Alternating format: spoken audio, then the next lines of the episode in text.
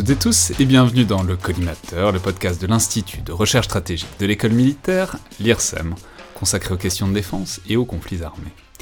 Je suis Alexandre Jublin et aujourd'hui pour parler de ce monument de la stratégie française qu'est la récente RNS, la Revue nationale stratégique. J'ai le plaisir de recevoir trois observateurs experts des armées et des orientations stratégiques françaises. Alors tout d'abord, l'un des piliers historiques du collimateur, même si ça fait longtemps qu'il n'est pas apparu. Elie Tenenbaum, directeur du Centre des études de sécurité de l'IFRI. Je peux rappeler, vous étiez peut-être le deuxième ou le troisième invité du collimateur à l'époque pour votre thèse. Donc l'IFRI, évidemment, l'Institut français des relations internationales. Vous êtes revenu plein de fois depuis, notamment pour parler de haute intensité et bien d'autres choses. Donc bonjour Elie, bienvenue à nouveau dans le collimateur. Bonjour Alexandre. Ensuite, une nouvelle arrivante, même si les, auditeurs, certains auditeurs se souviendront peut-être que vous étiez rapidement apparu dans le direct Twitter qu'on avait fait euh, pour le défilé du 14 juillet. Par ailleurs, l'une des meilleures spécialistes françaises des capacités des armées françaises, Isabelle Dufour, directrice des études stratégiques à Eurocrise. bonjour, bienvenue dans le collimateur. Bonjour Alexandre. Enfin, Tara Varma, directrice du bureau de Paris de l'ICFR, l'European Council on Foreign Relations. Les auditeurs, vous avez déjà entendu à ce micro pour décrypter un autre document un peu obscur et mystérieux de stratégie, à savoir la boussole stratégique de l'Union Européenne, une émission que vous aviez faite avec Olivier Rémy-Bell, où vous nous aviez donc déjà aidé à voir clair dans un de ces textes relativement pelus et pourtant réellement importants. Tant si bien qu'on pourrait dire que vous êtes un peu notre boussole stratégique. Donc bonjour Tara Varma. Quelle introduction. Bonjour Alexandre, merci. Alors je vais simplement dire en préambule que euh, j'ai, on a je crois très conscience que faire une émission sur autour de la revue nationale stratégique, la RNS, plaçons tout de suite euh, l'acronyme dont on va beaucoup se servir, ça déchaîne pas exactement les foules et les passions. A priori, parce que on peut mentionner que quand elle a été publiée il y a quelques semaines, elle a été accueillie, je crois, dans une sorte de silence de cathédrale. Alors c'est lié pour part au document lui-même, qui n'est pas exactement un pamphlet incandescent euh, destiné à mettre sans dessus-dessous les milieux stratégiques francophones, et pour partie lié à l'exercice, qui fait que c'est de toute façon pas particulièrement l'objectif euh, de ce genre de document. Donc le propos et le problème, pour parler très clairement, c'est que tout le monde s'en fiche un peu de cette RNS, et euh, je vais simplement mentionner que même si on va le tourner peut-être, en tout cas si je l'aborde sur un ton un peu léger et à dessin, c'est dit sans aucune méchanceté, avec euh, du respect pour les gens qui en sont les auteurs, parce qu'on est conscient qu'il y a quand même beaucoup de monde qui a passé un paquet de nuits blanches pour pondre ce document, parce que c'est énormément de boulot, tant euh, de rédaction que de coordination en amont et en aval. Et donc, l'idée à l'origine de l'émission, c'est que, en fait, c'est pas normal, dans le fond, euh, que tout le monde s'en fiche d'un document cadre pour les armées et la stratégie française des années à venir. Et je crois que c'est l'historienne Bénédicte Chéron, une habituée aussi de ce micro, qui relevait que, cette absence de débat public sur la question, qui est très notable, c'est autant un désintérêt potentiel pour euh, le sujet, qu'une certaine frilosité, disons, des milieux stratégiques à vouloir vraiment afficher et faire débattre de ces choses-là mais que donc ça n'est pas normal, spécialement alors qu'on a un conflit de haute intensité aux portes de l'Europe et que euh, la guerre est à peu près partout, sur les plateaux télé et dans les médias en général. Et donc, le pari, c'est qu'il y a moyen d'en discuter, et il y a moyen de les mettre au centre, c'est ce document et ces thèmes-là, en en débattant franchement et ouvertement de ce que ce type de document dit, de ce qu'il dit pas, ou plutôt de là où il s'arrête et des réflexions dont il fait peut-être l'économie. Je veux dire, je crois que le pire, ce qui peut arriver de pire à un document comme ça, c'est pas, c'est pas qu'on le critique, c'est qu'on le lise pas. Et donc, euh, c'est une émission qui a vocation à créer le débat, y compris euh, avec un côté un peu abrasif. Et c'est notamment à ça que servent les think tanks, en particulier dans le domaine de la défense, c'est-à-dire à avoir des retours extérieurs, franc et critique sur ce que fait et sur ce que produit l'administration, les acteurs publics en tout cas en général, et à donner à, penser et peut-être matière à stimulation à cette administration, sans être directement subordonné aux gens dont on débat des décisions. Et je suis donc ravi d'accueillir certains des représentants les plus distingués de la place de Paris, de ces institutions, pour passer en revue cette revue stratégique, y compris donc pour en pointer les limites. Alors, faut peut-être quand même commencer par la présenter, euh, présenter l'exercice en tout cas. Alors, disons-le comme ça. Qu'est-ce que c'est qu'une revue stratégique? Peut-être en la différenciant d'un autre exercice proche mais distinct qui est le livre blanc. Donc, qu'est-ce que c'est? À quoi et à quoi est-ce que ça en quoi est-ce que ça consiste cette revue stratégique? Je sais pas qui veut s'y coller. Peut-être Elie Tenenbaum Justement, euh, la question de la comparaison d'emblée avec euh, un livre blanc est, est intéressant parce qu'il n'existe pas en France de, de cadre juridique ou réglementaire, comme c'est le cas par exemple aux États-Unis avec la National Security Strategy, qui définit l'obligation euh, d'un document cadre qui viendrait euh, fixer un certain nombre, euh, un, nombre d'éléments. Donc on a eu des livres blancs en France entre 1972 et 2013.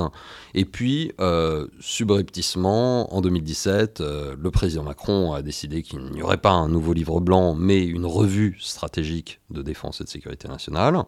Euh, et puis, désormais, on a une revue nationale stratégique. Donc, on, sent bien que enfin que, ces documents se, mettent dans la filiation les uns des autres qu'ils prennent un cadre plus ou moins large euh, qui, peuvent, euh, qui peuvent se ressembler, mais leur hiérarchie euh, n'est pas claire. Certains nous disent encore que le livre blanc de 2013 n'ayant pas été mis à jour est toujours d'actualité, par exemple, parce qu'il n'y a pas eu de nouveau livre blanc.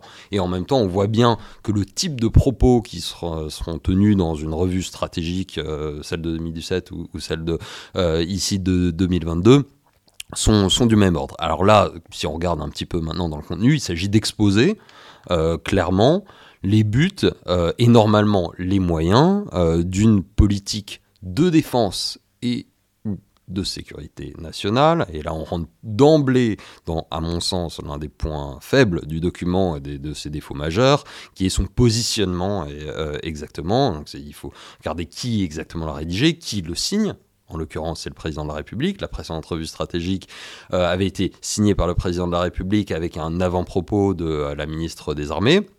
Là, oui, alors il le signe, on peut dire, enfin, pour les gens qui, ont l'habitude de lire un peu Emmanuel Macron, c'est pas exactement son style euh, littéraire particulier. Ah, absolument, et, mais, et c'est lui qui l'a présenté, on a oublié de le dire, euh, à Toulon, euh, évidemment, le, le, 9 novembre dernier. donc, en tout cas, il, endosse très clairement la responsabilité la, la, et, et, le patronage, et on sait que la plume a été tenue par le secrétariat général à la défense et à la sécurité nationale, qui dépend du bureau du Premier ministre euh, de Matignon, mais euh, Elisabeth Borne n'apparaît pas euh, dans, le document. Donc il y a un flou en fait sur le périmètre exact des politiques et de, la stratégie qui, est exposée ici, on, on en reparlera j'imagine. Mais donc il s'agit globalement d'exposer normalement les buts et les moyens d'une stratégie de défense slash sécurité nationale. Ce que vous évoquiez aussi en introduction, c'est que normalement c'est un processus où il y a de la coordination. clairement, il y a eu un processus de coordination ministérielle. Ça a été un exercice piloté par le SGDSN, donc le secrétariat général à la défense et à la sécurité nationale. Mais de la coordination, il n'y en a pas tellement eu avec la société civile et les milieux de recherche. Et peut-être aussi qu'une des critiques que Kelly Tenenbaum vient d'évoquer et qu'on évoquera, j'imagine on en évoquera d'autres aussi dans cette discussion, provient, ce n'est pas la seule raison, mais c'est peut-être une de ces raisons. C'est-à-dire qu'on sait qu'elle a été euh, dans des contraintes de temps colossales, en fait à l'été 2022 pour une présentation à l'automne 2022. On comprend la nécessité de mettre la revue de 2017 à jour. On est dans une situation où il y a une guerre de haute intensité sur le continent européen. C'était d'ailleurs un des scénarios qui avait été évoqué dans le livre blanc de 1994, mais quand on regarde à la fois les débats et les écrits qu'il y avait dans les milieux de recherche européens, ça semblait assez peu crédible. En tout cas, de notre point de vue, c'était peu crédible jusqu'à l'année dernière. Donc on se retrouve dans, cette situation de bouleversement manifeste auquel il faut répondre. Et ce qu'on voit dans cette revue stratégique, c'est qu'effectivement, Elie Tenenbaum le disait, l'idée c'est de définir euh, les buts et les moyens.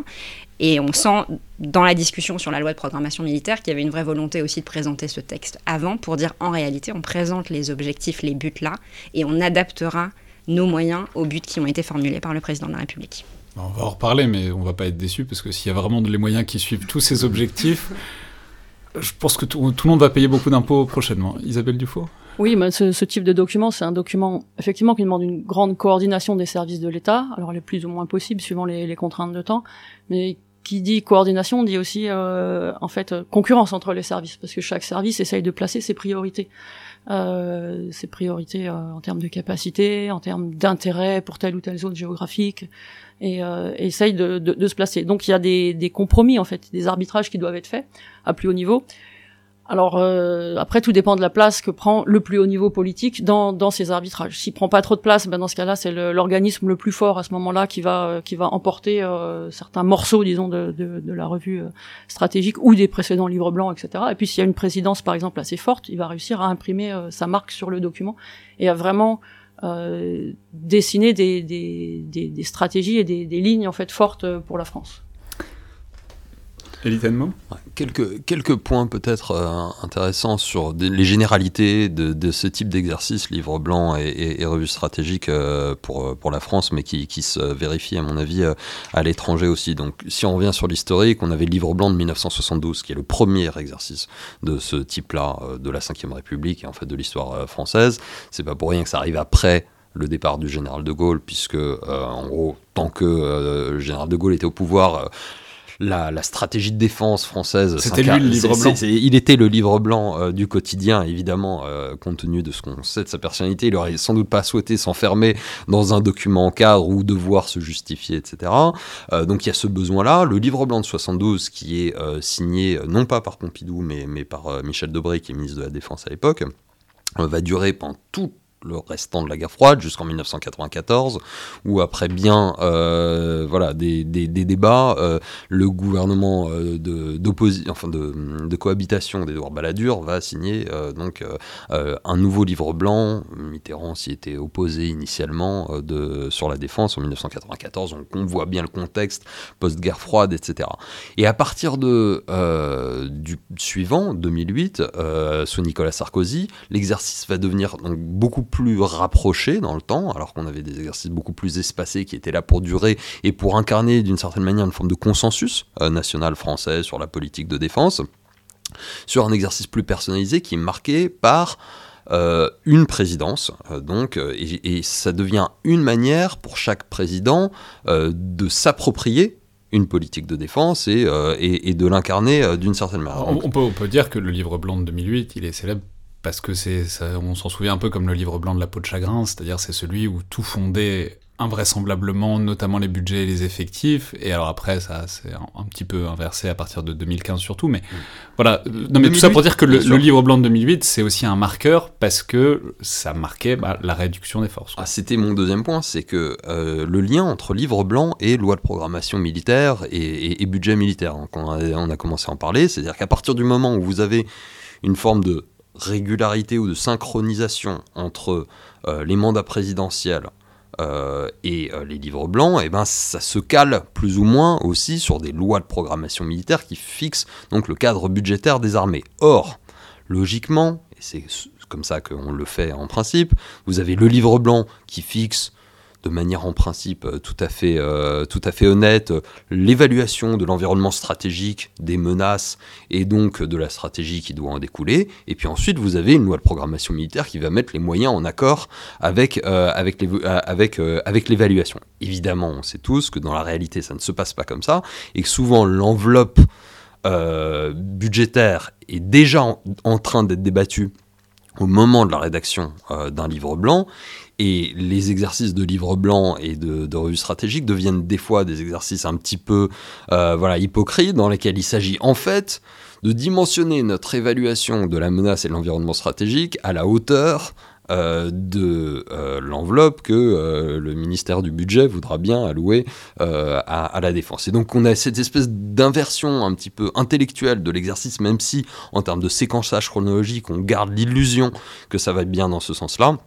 Et on, là, on l'a tout à fait eu, puisque l'annonce d'une prochaine euh, loi de programmation militaire et d'une revue nationale stratégique a été faite en même temps, et les travaux ont commencé simultanément, et on a bien vu qu'en fait, c'était quand même euh, euh, et le cadre budgétaire qui souvent fixe finalement beaucoup plus les buts et surtout les moyens que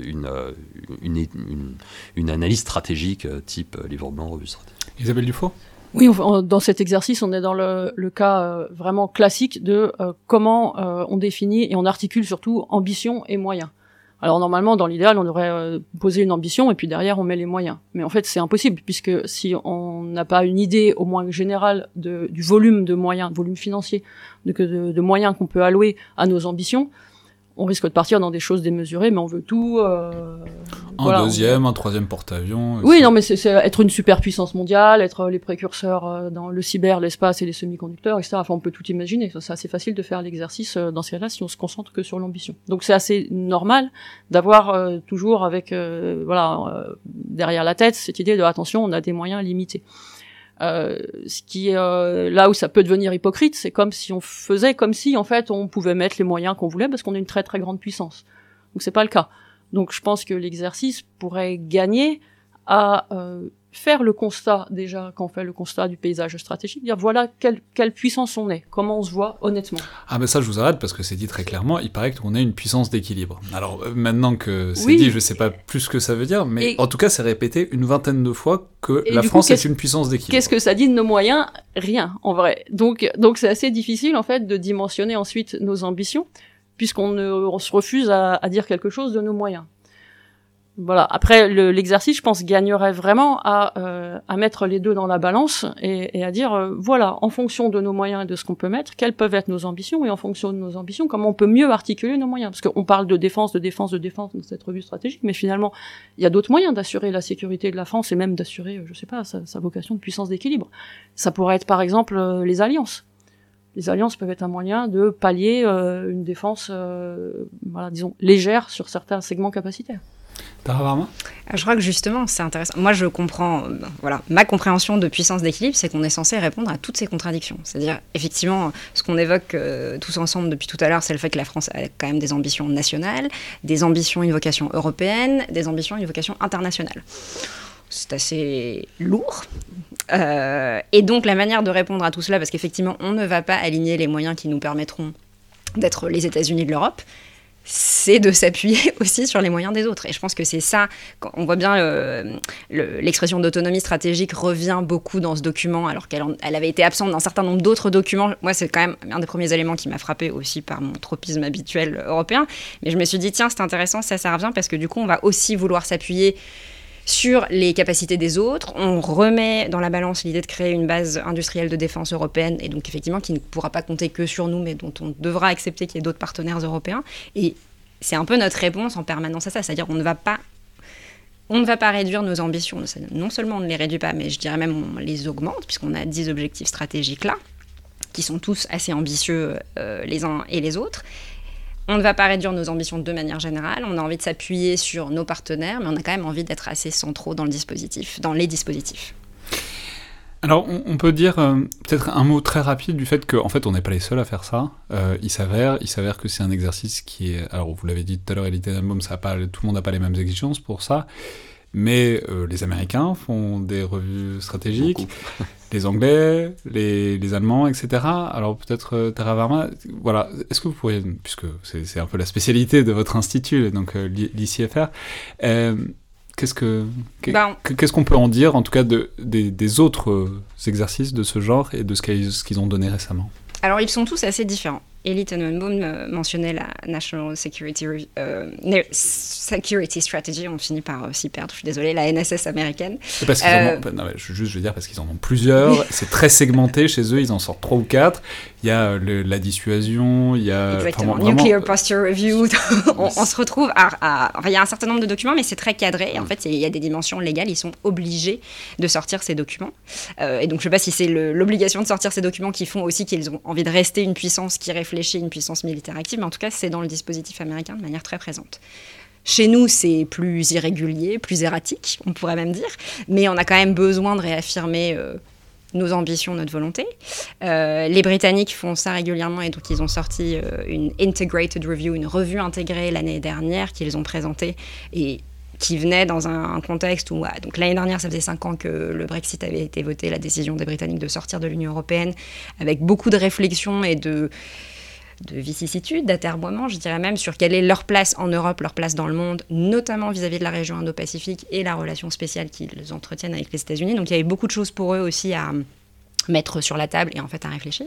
Et les Allemands sont dans un processus depuis plusieurs mois maintenant pour la première fois où ils font une stratégie de sécurité nationale et une stratégie de sécurité nationale sur la Chine.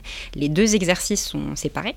Sur le, peut-être je m'arrête deux secondes sur les Allemands parce que c'est la première fois qu'ils le font et je, pense qu'on reparlera à la fois des Américains et des Britanniques aussi après. Euh, les Allemands font ça pour la première fois. Je trouve que c'est quand même aussi intéressant. Euh, ils avaient pris la décision de le faire avant le début de la guerre euh, en Ukraine. C'était un des, c'était une des promesses en fait de la, de, de l'accord de coalition signé par le gouvernement allemand l'année dernière, qui était aussi un peu un changement de de manière de réfléchir pour les Allemands pendant très longtemps, la population allemande disait qu'elle ne se sentait pas du tout menacée par euh, aucune des puissances autour de l'Europe, voire même un peu plus loin. Donc il n'y avait pas de raison d'entretenir, de, en tout cas de conduire ce genre d'exercice. Le nouveau gouvernement arrive euh, l'année dernière et se dit en fait on a besoin de réfléchir sérieusement à ce qui se passe. Ils arrivent au pouvoir, deux mois après c'est le début de la guerre en, en Ukraine et ils ont toute une réflexion aussi sur leur rôle vis-à-vis de la Chine. Sur la stratégie de sécurité nationale, ils ont conduit un processus où, pour le coup, ils se sont lancés dans des consultations d'assez long terme, avec nous notamment, les Britanniques, les Polonais aussi, les Américains entre autres. Donc ils ont été voir plusieurs pays, euh, des officiels, de l'administration, des chercheurs. On attend le produit de, de, cet exercice qui devrait sortir incessamment sous peu là. Et du coup, je dirais, alors c'était des discussions privées, mais, euh, mais on savait que l'exercice était en cours. Sur la stratégie de sécurité nationale sur la Chine, le processus, pour le coup, à la fois en interministériel allemand et aussi en négociation avec les partenaires, est beaucoup plus fermé. Ce qui n'est pas surprenant non plus, parce que l'Allemagne s'est retrouvée dans cette situation où euh, sa relation avec la Russie et sa relation avec la Chine étaient ses deux plus grandes, ses deux plus gros atouts de diplomatie économique, et se retrouve en fait aujourd'hui à être ses deux plus grosses vulnérabilités. Et non, simplement pour euh, re revenir sur euh, les exemples américains et britanniques qui sont qui sont pas inintéressants et, et sur leur, leur segmentation. C'est-à-dire que euh, et notamment les Américains, ils ont clairement une National Security Strategy euh, qui insiste sur la dimension intégrée. Donc ce n'est pas que les questions de défense. Euh, et si vous lisez la, toute dernière National Security Strategy, qui a beaucoup de problèmes, qui est très critiquable, qui a mis beaucoup de temps à sortir, puisqu'elle a mis deux ans sur une sur un mandat de quatre ans de l'administration, donc voilà. Mais elle prend très largement les, les, dimensions, les dimensions commerciales, les dimensions technologiques, etc. Et ensuite, vous avez une National Defense Strategy, anciennement Quadrennial Defense Review, euh, qui, elle, est une stratégie de défense qui va rentrer dans le détail des forces avec effectivement euh, des sous-déclinaisons sur le nucléaire, sur la défense antimissile, etc. Euh, les, Britanniques ont, sont un petit peu sur cette même direction-là, avec euh, l'Integrated Review qui prend là aussi très large l'ensemble des, champs d'action de puissance de l'État euh, au sens large, hein, pouvant impacter la sécurité, euh, et se décline ensuite. Il y a un Defense Command Paper, par exemple, qui était une déclinaison défense de l'Integrated Review. Aujourd'hui, en France, on n'a pas ce niveau aujourd'hui de, de, de, de, maturité ou de. Nous, on en fait un, c'est déjà beaucoup, quoi. Exactement. Mais d'où, encore une fois, ma principale critique sur, sur ce document, c'est qu'on ne sait pas exactement d'où il parle. Si c'est censé être une stratégie de sécurité nationale, une stratégie de puissance, comme on pourrait dire intégrée, eh bien, il manque beaucoup de choses. Euh, et si c'est une stratégie de défense, ben là aussi, il manquerait beaucoup de choses. Mais enfin, euh, euh, encore une fois, euh, le choix n'est pas clair. On écrit sous la plume du SGDSN, donc il y a clairement des passages, on va en parler, euh, où on sort très clairement du cadre des armées de la politique de défense, sur la résilience de la nation, sur la, la, la, la, compétition économique, l'économie de guerre, etc. Et en même temps, euh, si c'est une stratégie véritablement intégrée, elle est très militaire, elle est très militarisée dans son approche, parce que là, il manquerait euh, des vrais aspects sur la, compétitivité économique, sur la dimension culturelle, sur la dimension technologique, où on dirait, ben, c'est pas possible d'avoir une approche aussi défense. Et donc là, en fait, on est un petit peu au milieu du guet, euh, du côté français. Oui, juste un mot pour ajouter que le fil de nos, de nos, discussions depuis le début illustre assez bien euh, un aspect dont on n'a pas parlé, c'est-à-dire celui de, de l'auditoire, à qui s'adresse cette... C'est ce que j'allais dire, je sais pas à qui ça s'adresse, parce que ouais. moi, personnellement, on peut pas vraiment me soupçonner de pas être intéressé par les questions de défense, mais je veux dire, ça me tombe des mains euh, non mais non mais je, suis désolé, je, vais le dire honnêtement et je suis pas le seul. Je, enfin voilà, qui bon, c'est vraiment assez illisible comme truc, parce que c'est des formules qui sont extrêmement consensuelles, qu'on entend toute l'année dès qu'il s'agit de parler et qui en fait sont très politiques, c'est-à-dire c'est vraiment des formules qu'on trouve dans les dans la bouche ou sous la plume de responsables politiques. Et du coup, moi, euh, public intéressé mais pas expert, qui est pas capable de repérer les 22 sous-entendus de chaque formule, je sais pas ce que ça me dit, essentiellement. Oui, alors ça, on en revient euh, à ce que je disais au début, c'est que c'est un document de compromis. Donc il s'agit déjà en interne de ne fâcher personne. Donc je pense que l'exercice est réussi, parce que vu le... Voilà, le... Ah, si personne ne lit, personne ne sera fâché, ça paraît non, certain. Ouais. Et quand vous disiez ce que le pire euh, qui puisse arriver, c'est de ne pas être lu, je pense qu'il y, y a, pire que le pire, ce serait d'être lu et oublié euh, immédiatement. Ce qui est également un risque quand on embrasse des sujets aussi aussi large et de façon aussi vague, sans vraiment. Si vous prenez le risque de, enfin, si vous prenez pas le risque de fâcher quelqu'un, en fait, vous dites rien, parce que vous pourriez dire exactement l'inverse, et ça reviendrait quasiment au même. Dara alors moi, je le comprends pas comme une stratégie de sécurité nationale. Ce document, je le vois vraiment comme un exercice de diplomatie publique. Et je ne crois pas qu'il ait été présenté comme ça, mais c'est vraiment comme ça que je le comprends. Euh, et d'ailleurs, il a quand même pas mal intéressé nos partenaires européens. Il y, a des gens qui ont été intéressés par ça, peut-être moins le public français, mais, euh, mais je pense que moi, je le vois beaucoup plus comme un exercice de diplomatie publique. Et dans cette logique-là, c'est aussi pour ça qu'il y a un nouvel OS, un nouvel objectif stratégique qui est celui de l'influence, dont je suis sûre qu'on va reparler tout à l'heure, qui est très vaste et qui influence, je dirais, et résilience, à mon avis, sont censés répondre à un des points que Isabelle et, euh, et Ellie ont soulevé, qui est comment est-ce qu'on résout tous les problèmes, alors qu'on a parlé très spécifiquement de questions militaires et tous les autres sujets plus larges, on n'en parle pas. En fait, j'imagine que résilience et influence sont censés répondre à la dimension économique et à la dimension culturelle. C'est ce que je voulais dire quand, quand je parlais d'auditoire. En fait, il y a, y a, deux types d'auditoires euh, qui sont très clairement pas les chercheurs en vrai euh, sur les, les questions de, de, défense parce que le document voilà il est pas il renverse pas la table non plus. Il y a un auditoire interne c'est-à-dire euh, les armées et, euh, et la, constitution de la, de la, LPM comme on le disait au début. C'est-à-dire qu'on va essayer de tirer de cette euh, euh, stratégie des éléments qui vont dimensionner nos capacités et les armées, qu'ensuite elles vont faire d'autres documents, euh, un concept d'emploi du force, une doctrine, etc. Elles reprennent des éléments de langage en fait de, de ces doctrines.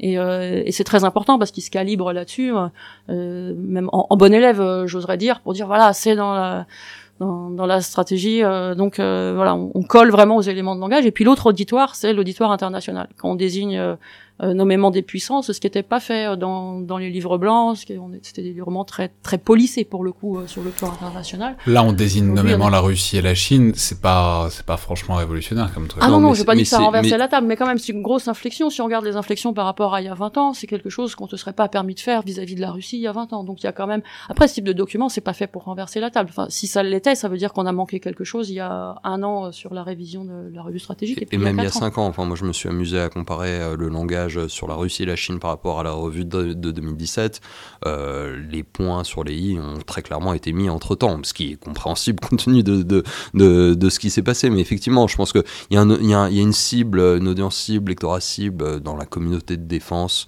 Euh, qui à mon sens est sans doute raté euh, parce que le document est trop est trop plat pour offrir euh, un cadre utile euh, pour, euh, pour, ne serait-ce que commencer à trancher un certain nombre d'arbitrages.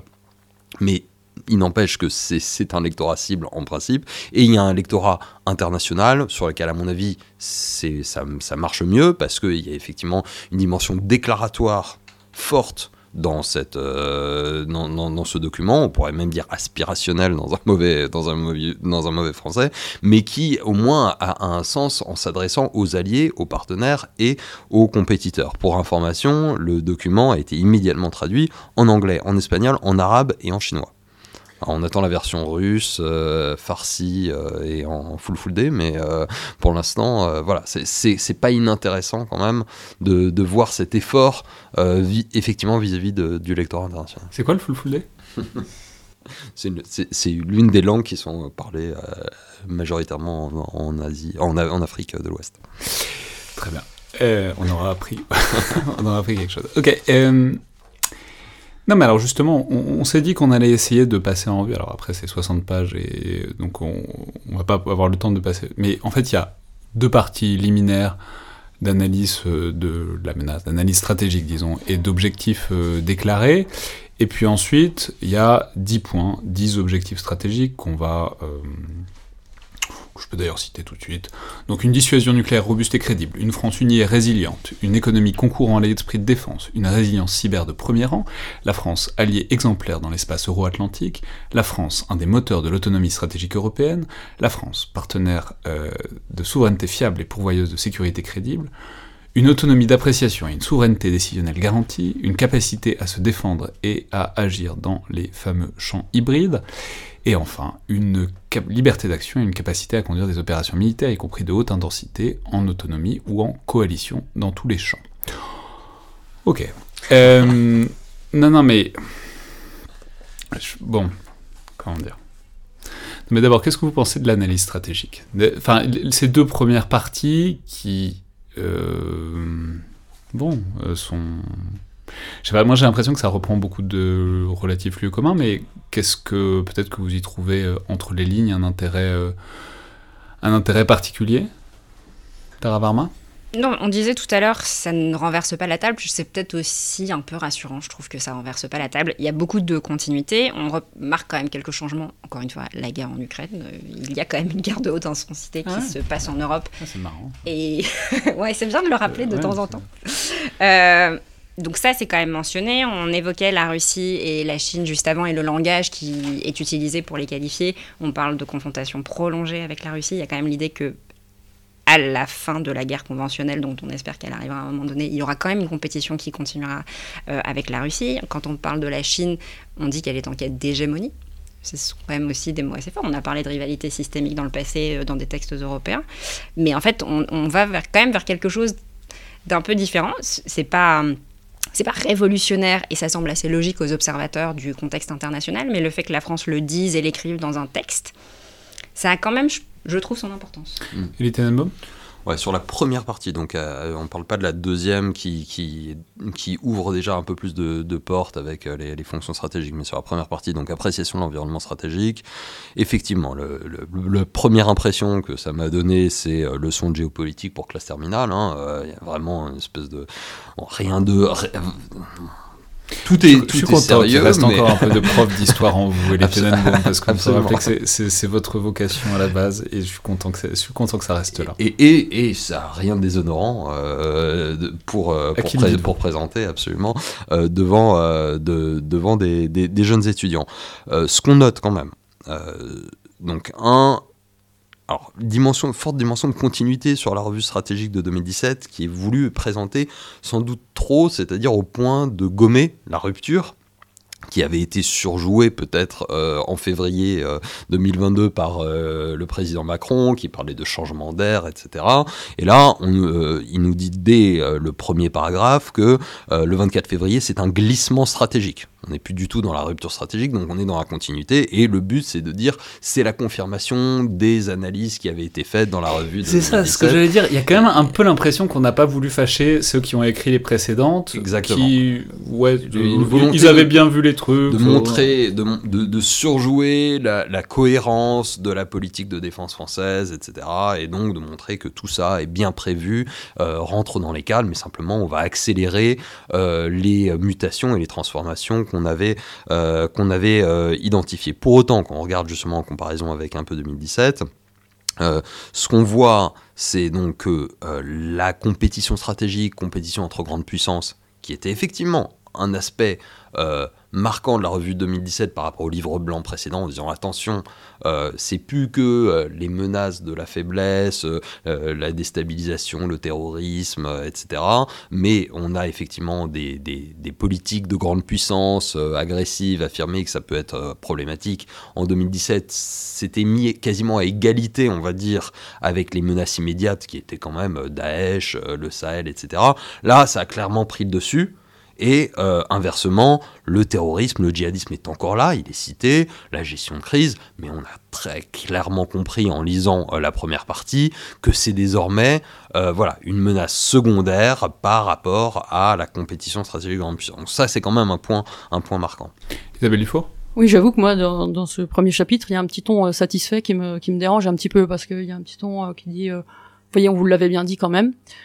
Et, et, et so what Qu'est-ce qu'on a fait? Parce que c'est un échec en fait. Hein, si, euh, si le 24 février 2022, enfin, si vraiment on l'a vu et la, la fonction euh, connaissance euh, anticipation a bien fonctionné visiblement, puisque euh, comme le dit le, le premier chapitre. euh, euh, on l'avait prévu et, et il faudrait tirer les leçons de, de cet échec. Qu'est-ce qu'on va faire ensuite pour euh, bah, éviter que ça continue, que ça se renouvelle, etc. Et je trouve qu'il n'y a pas de leçon tirée en fait de ces quatre ou cinq années qu'on a eues, et dont se satisfait euh, ce, ce premier chapitre, et visiblement avec une stratégie qui, qui a échoué puisqu'on est arrivé au 24 février. Alors ensuite, on est sur euh, une partie sur les défis à relever. Alors, qu'est-ce que vous en avez pensé? Alors, je, je prends... Ouais. Je, je- je- je prends la main. Non mais moi je vais dire, euh, en fait je trouve que c'est là, c'est dans cette partie-là qu'on voit tout le problème de ce, de ce, de, de ce- ça. Si je lis euh, Bref, donc en 2030, la France est capable de défendre son territoire métropolitain et ultramarin, de protéger et d'impliquer ses citoyens, dissuasion nucléaire indépendante. Ensuite, contribue à la défense de l'Europe et à la stabilité aux abords de la Méditerranée. Elle peut assumer le rôle de nation cadre au sein d'une coalition de l'OTAN, de l'Union européenne ou de circonstances. Elle agit dans le cadre de partenariats euh, équilibrés partout dans le monde, mais notamment dans la Corne de l'Afrique. Euh, elle fait la formation, les entraînements, elle a des réseaux de points d'appui dédiés, avec une capacité d'intervention ou de soutien en coalition.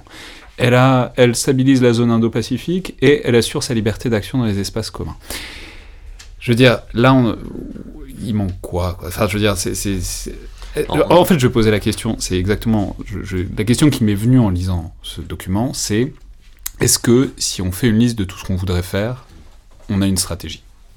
Absolument pas. C'est on a, on a une liste d'ambitions, de effectivement d'objectifs et ça, ça c'est des bons objectifs. Ça, sûr, anticipe.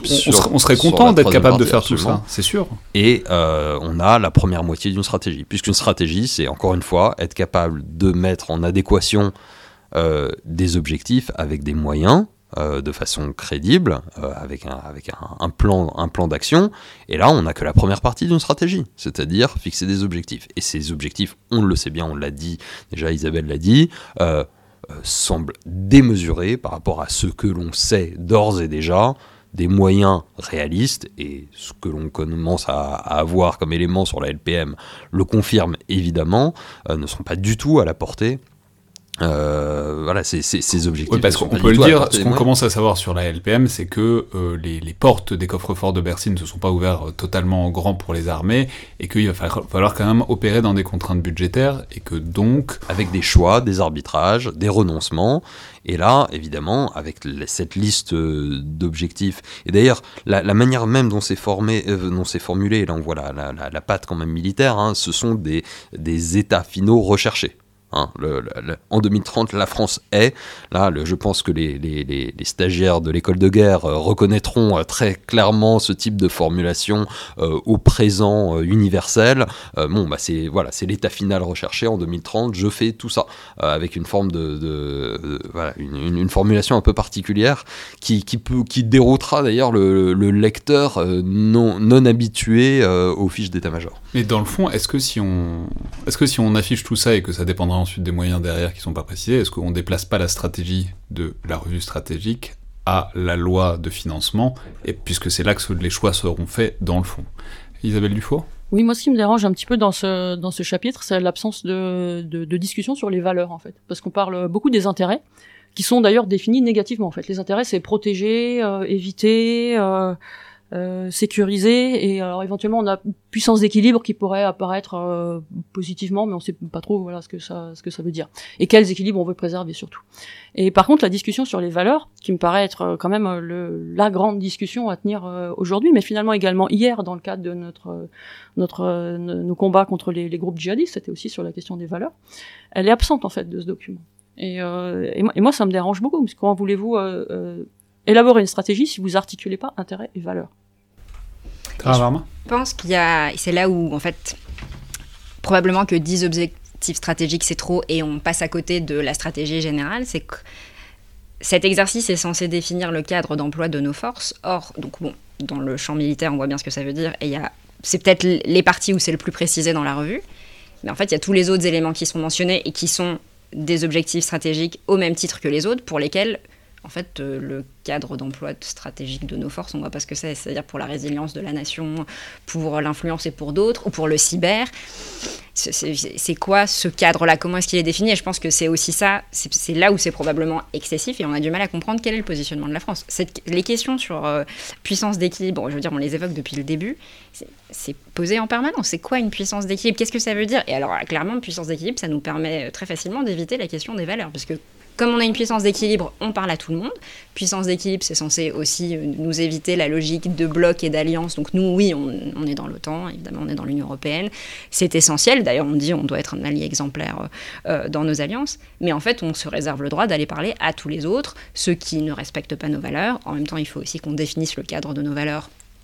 C'est pas complètement fait, voire même pas fait du tout. Et donc, quel, quel, est le positionnement de la France? C'est ça, on ne sait pas effectivement à la fin de la lecture de ce document comment la France se positionne. Sur puissance d'équilibre, puisque je pense que là c'est le moment d'en parler quand même. Non, mais c'est la vanne. Enfin, je veux dire, depuis que c'est sorti, il y a dans le petit milieu de la communauté des stratégiques, disons, c'est la vanne récurrente, quoi. C'est bah voilà, on a une présence d'équilibre, on a une puissance d'équilibre. Félicitations à tous. Qui quoi maintenant? C'est une vanne entre nous. Euh, c'est beaucoup moins une vanne auprès des alliés euh, que ça fait que ça fait vraiment euh, pas rigoler et que ça et parce que ça parce que ça brouille les cartes. Au même moment où on dit allié exemplaire dans l'OTAN, par exemple le terme de puissance d'équilibre reste très mal compris auprès des alliés et partenaires en partie parce que la traduction en anglais balancing power renvoie à quelque chose euh, d'assez différent en fait de ce que euh, clairement euh, les rédacteurs et les speechwriters du président ont en tête puisque balancing power ça donne l'idée de dire on veut un équilibre géopolitique c'est un petit peu l'Angleterre du 18e siècle si vous voulez. Si la balance penche un petit peu trop dans un camp on va se mettre dans l'autre camp pour rétablir l'équilibre. Et donc le jour où la balance serait trop du côté américain et eh ben on pourrait pourquoi pas se mettre avec les Chinois ou les Russes de manière à conserver un équilibre. Donc il va sans dire que c'est absolument Insérer là-dessus deux trois références erronées au général de Gaulle et à ce qu'il aurait fait à ce moment-là. Exactement, exact, exactement. Et avec et, et, avec un certain nombre de voilà de propos euh, mal cadrés, approximatifs, voire euh, euh, voire clairement clairement mal positionnés. Et eh bien évidemment ça, ça, fait douter. Sans parler, alors il y a un terme qui heureusement ne, ne, figure pas dans le document, mais qui est quand même souvent une petite musique associée à un terme de, de puissance d'équilibre, qui est le terme de troisième voie qui, pour le coup, ne fait pas partie euh, voilà, de, des éléments de langage officiels, mais, mais qu'on qu'on entend souvent, il y a euh, une forme de doute sur le positionnement, comme disait Tara, effectivement, euh, de la France. En vrai, quand on lit le document dans le détail, y compris dans ce qu'il dit autour de puissance d'équilibre, on voit bien que c'est pas du tout de ça qu'il s'agit, que puissance d'équilibre, ça veut dire simplement que la France est favorable à une stabilité de l'ordre international, un ordre international régi par le droit et en faveur du multilatéralisme, donc c'est-à-dire des choses qui n'engage pas euh, finalement à grand chose et globalement la France est une puissance pro-paix euh, dans, dans, dans, car en effet la guerre c'est mal. Exactement. Euh, donc, donc, donc, voilà pour, pour nous il n'y a pas de problème à dire puissance d'équilibre équilibre avec un S je, je, je, je, signale puisque donc là qui, qui, qui laisse encore plus voilà d'interrogations sur, sur, sur, sur de quoi de quoi il, il pourrait s'agir. Mais ça continue alors, l'un des intérêts de ce document, hein, quand même, euh, permet justement de, donner plus d'éléments autour de ce que euh, les, les, Français et le gouvernement français pensent quand ils parlent de puissance d'équipe, mais encore une fois, le terme balancing power en anglais, je ne connais pas les, exactement les, traductions dans les autres euh, langues. Et en farci, ce que ça donne. voilà. Est-ce que c'est mieux Je ne sais pas, mais en tout cas, ça renvoie en termes d'imaginaire stratégique, de, de, voilà, de, culture stratégique pour un certain nombre euh, voilà, de, spécialistes à des choses qui sont pas forcément exactement ce qu'on aimerait désigner je fais une toute petite incise là-dessus parce que je pense que c'est vrai pour puissance d'équilibre, mais c'est vrai pour d'autres expressions qui sont utilisées. Et je pense effectivement euh, aux traductions desquelles on ne pense pas toujours. Par exemple, intimité stratégique que le président a beaucoup utilisé ces dernières semaines, notamment dans son discours aux ambassadeurs. ça se traduit par strategic intimacy en anglais. C'est pas ça que ça veut dire, intimacy. Disons ça comme ça. Voilà. Et donc c'est, alors, ça interroge, ça peut faire rire, et donc il y a aussi des vannes autour de ça. Et l'idée quand même de vouloir créer quelque chose, peut-être de réfléchir euh, de manière stratégique à ce que la France veut faire, mais utiliser ces mots-là, en fait, ils ont du sens. Et tous les mots qui sont utilisés là, ils sont scrutés. Euh, et il y a raison, donc là, on va dans le détail un peu de ce qui se fait, mais en fait, tout le monde ne va pas faire l'exégèse de tous les documents qu'on sort et de tous les discours que l'on fait. Et donc les messages, si on est capable de de présenter une stratégie qui se résume en quelques mots, c'est aussi important. Bien sûr, on fera le, travail d'aller regarder en détail après, mais en fait, si nous, on n'est même pas capable de se dire, je pense qu'en 2030, la France a envie de remplir tel et tel objectif de manière générale, et voilà comment elle se positionne dans ce scénario, ce serait bien. Enfin, pour ce qui me concerne, ce n'est pas le cas aujourd'hui. Alors, on va peut-être passer euh, aux 10 objectifs stratégiques, parce qu'on s'est dit qu'on allait les faire dans l'ordre, et euh, je pense qu'il va falloir passer vite sur certains, euh, parce, que, parce que voilà, le temps passe, et que même si c'est très amusant, je suis pas sûr que, qu'on ait vocation à faire une émission de 3 heures là-dessus. non, alors, bon, je vais pas les répéter, mais ça commence par la dissuasion nucléaire robuste et crédible. on est tous d'accord que ce serait bien, mais déjà Bon, quoi, quoi en penser de ce, cet objectif stratégique-là Et puis aussi, en fait, euh, en passant, est-ce que c'est normal, est-ce que c'est logique de commencer par là, pour ce genre d'exercice? Tenenbaum? La, la dissuasion est, est indiquée euh, à plusieurs reprises dans le document avant de- d'aborder l'OS euh, numéro 1, comme est présentée à un moment comme donc la clé de voûte de la politique de défense française. Parce qu'elle a été voulue comme telle par, euh, par le, le, général de Gaulle, euh, et, on reste effectivement dans, dans, cette continuité. Euh, sur on voit que les objectifs stratégiques, un certain nombre d'objectifs stratégiques se recoupent avec les fonctions stratégiques qui sont évoquées dans la deuxième partie. La notion de fonction stratégique, voilà, qui qui est un peu une de mes marottes sur la politique de défense française, est intéressante. On en avait cinq dans le livre blanc de 2008, de 2013, reconduit dans la revue stratégique de 2017. On passe à 6, on parle, euh, qui est l'influence, on en parlera plus tard donc pour, euh, pour, l'objectif euh, stratégique.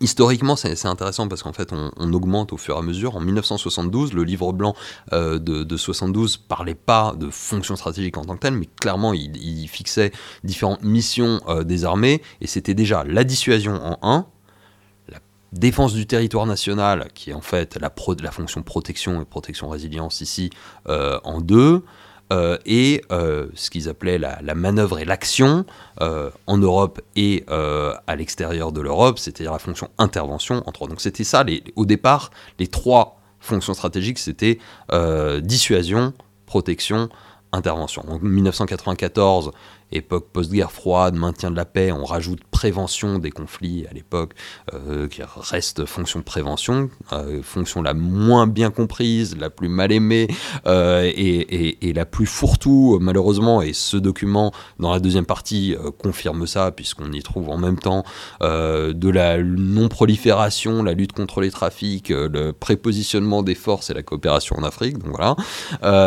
Et puis, à partir de 2008, on a la cinquième fonction qui est connaissance et anticipation, qui là aussi euh, est poursuivie et, et- adaptée ici.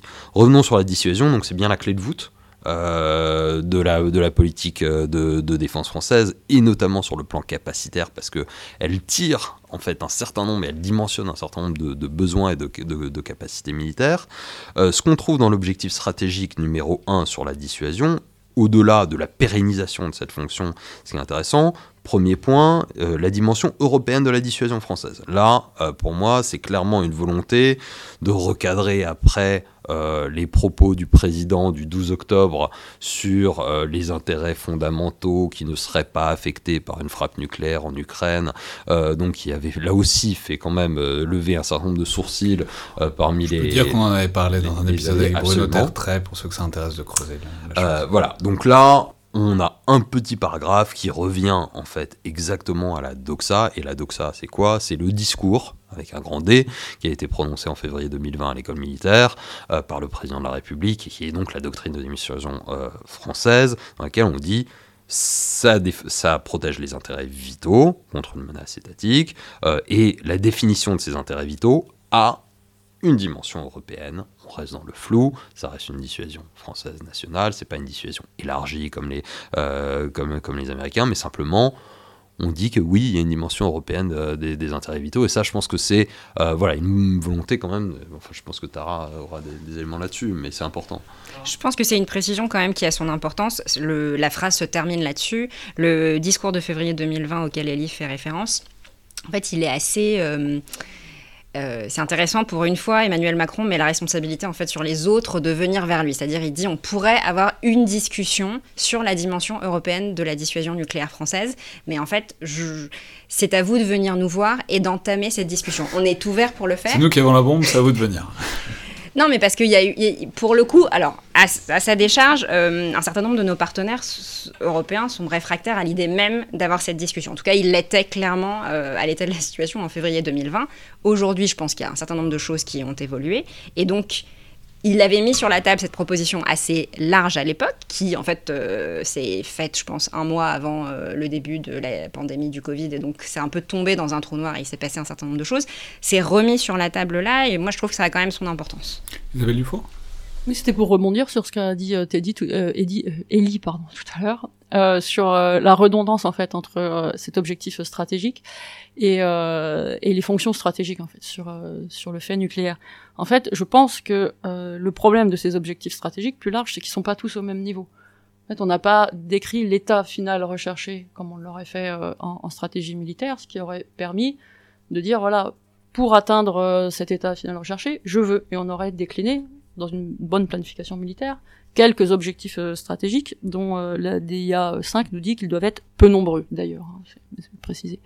Euh, là, c'est pas le cas du tout en fait. Il y a une grande confusion entre ce que je veux être, par exemple une, un partenaire fiable, ce que je veux faire, euh, avoir une, une économie euh, et la résilience de la nation, etc.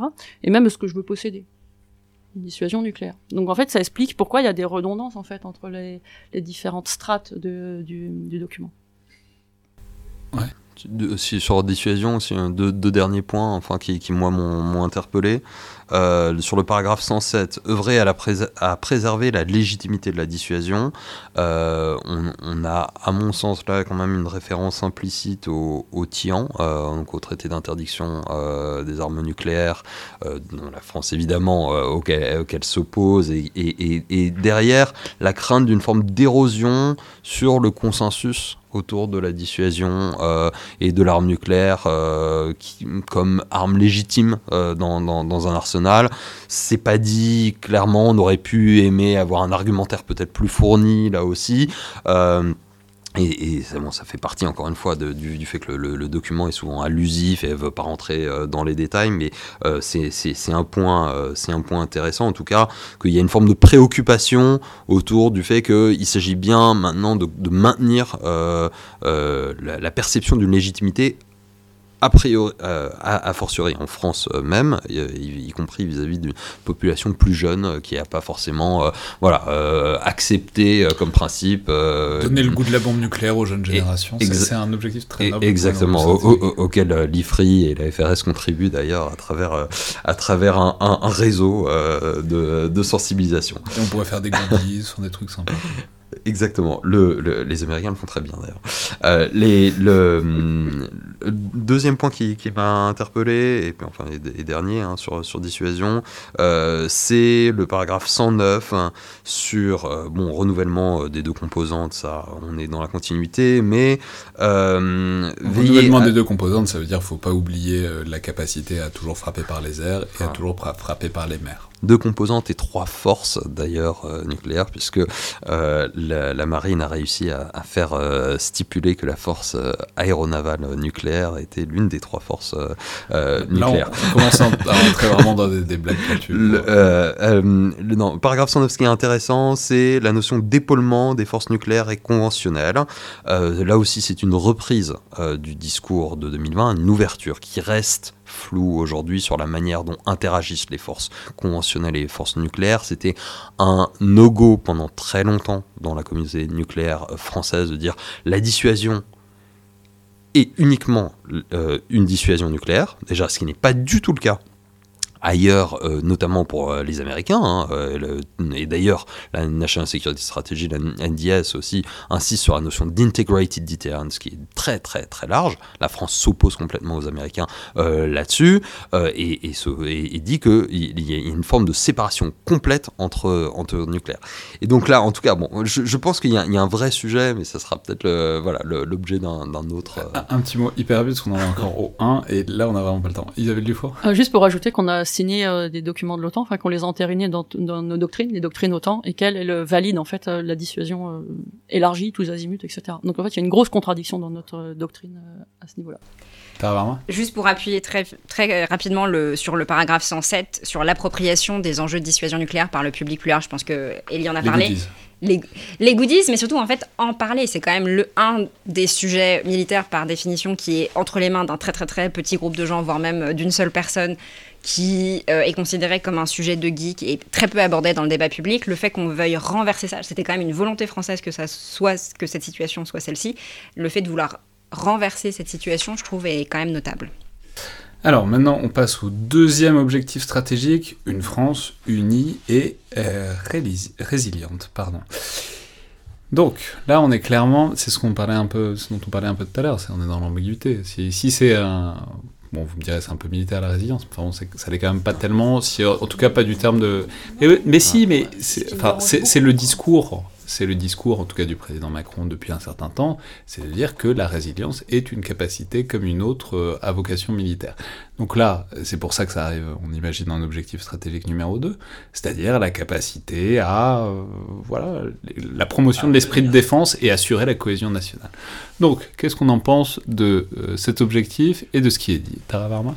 Alors peut-être, la définition de résilience, c'est la capacité à faire face à des crises et à assurer une transition durable et démocratique.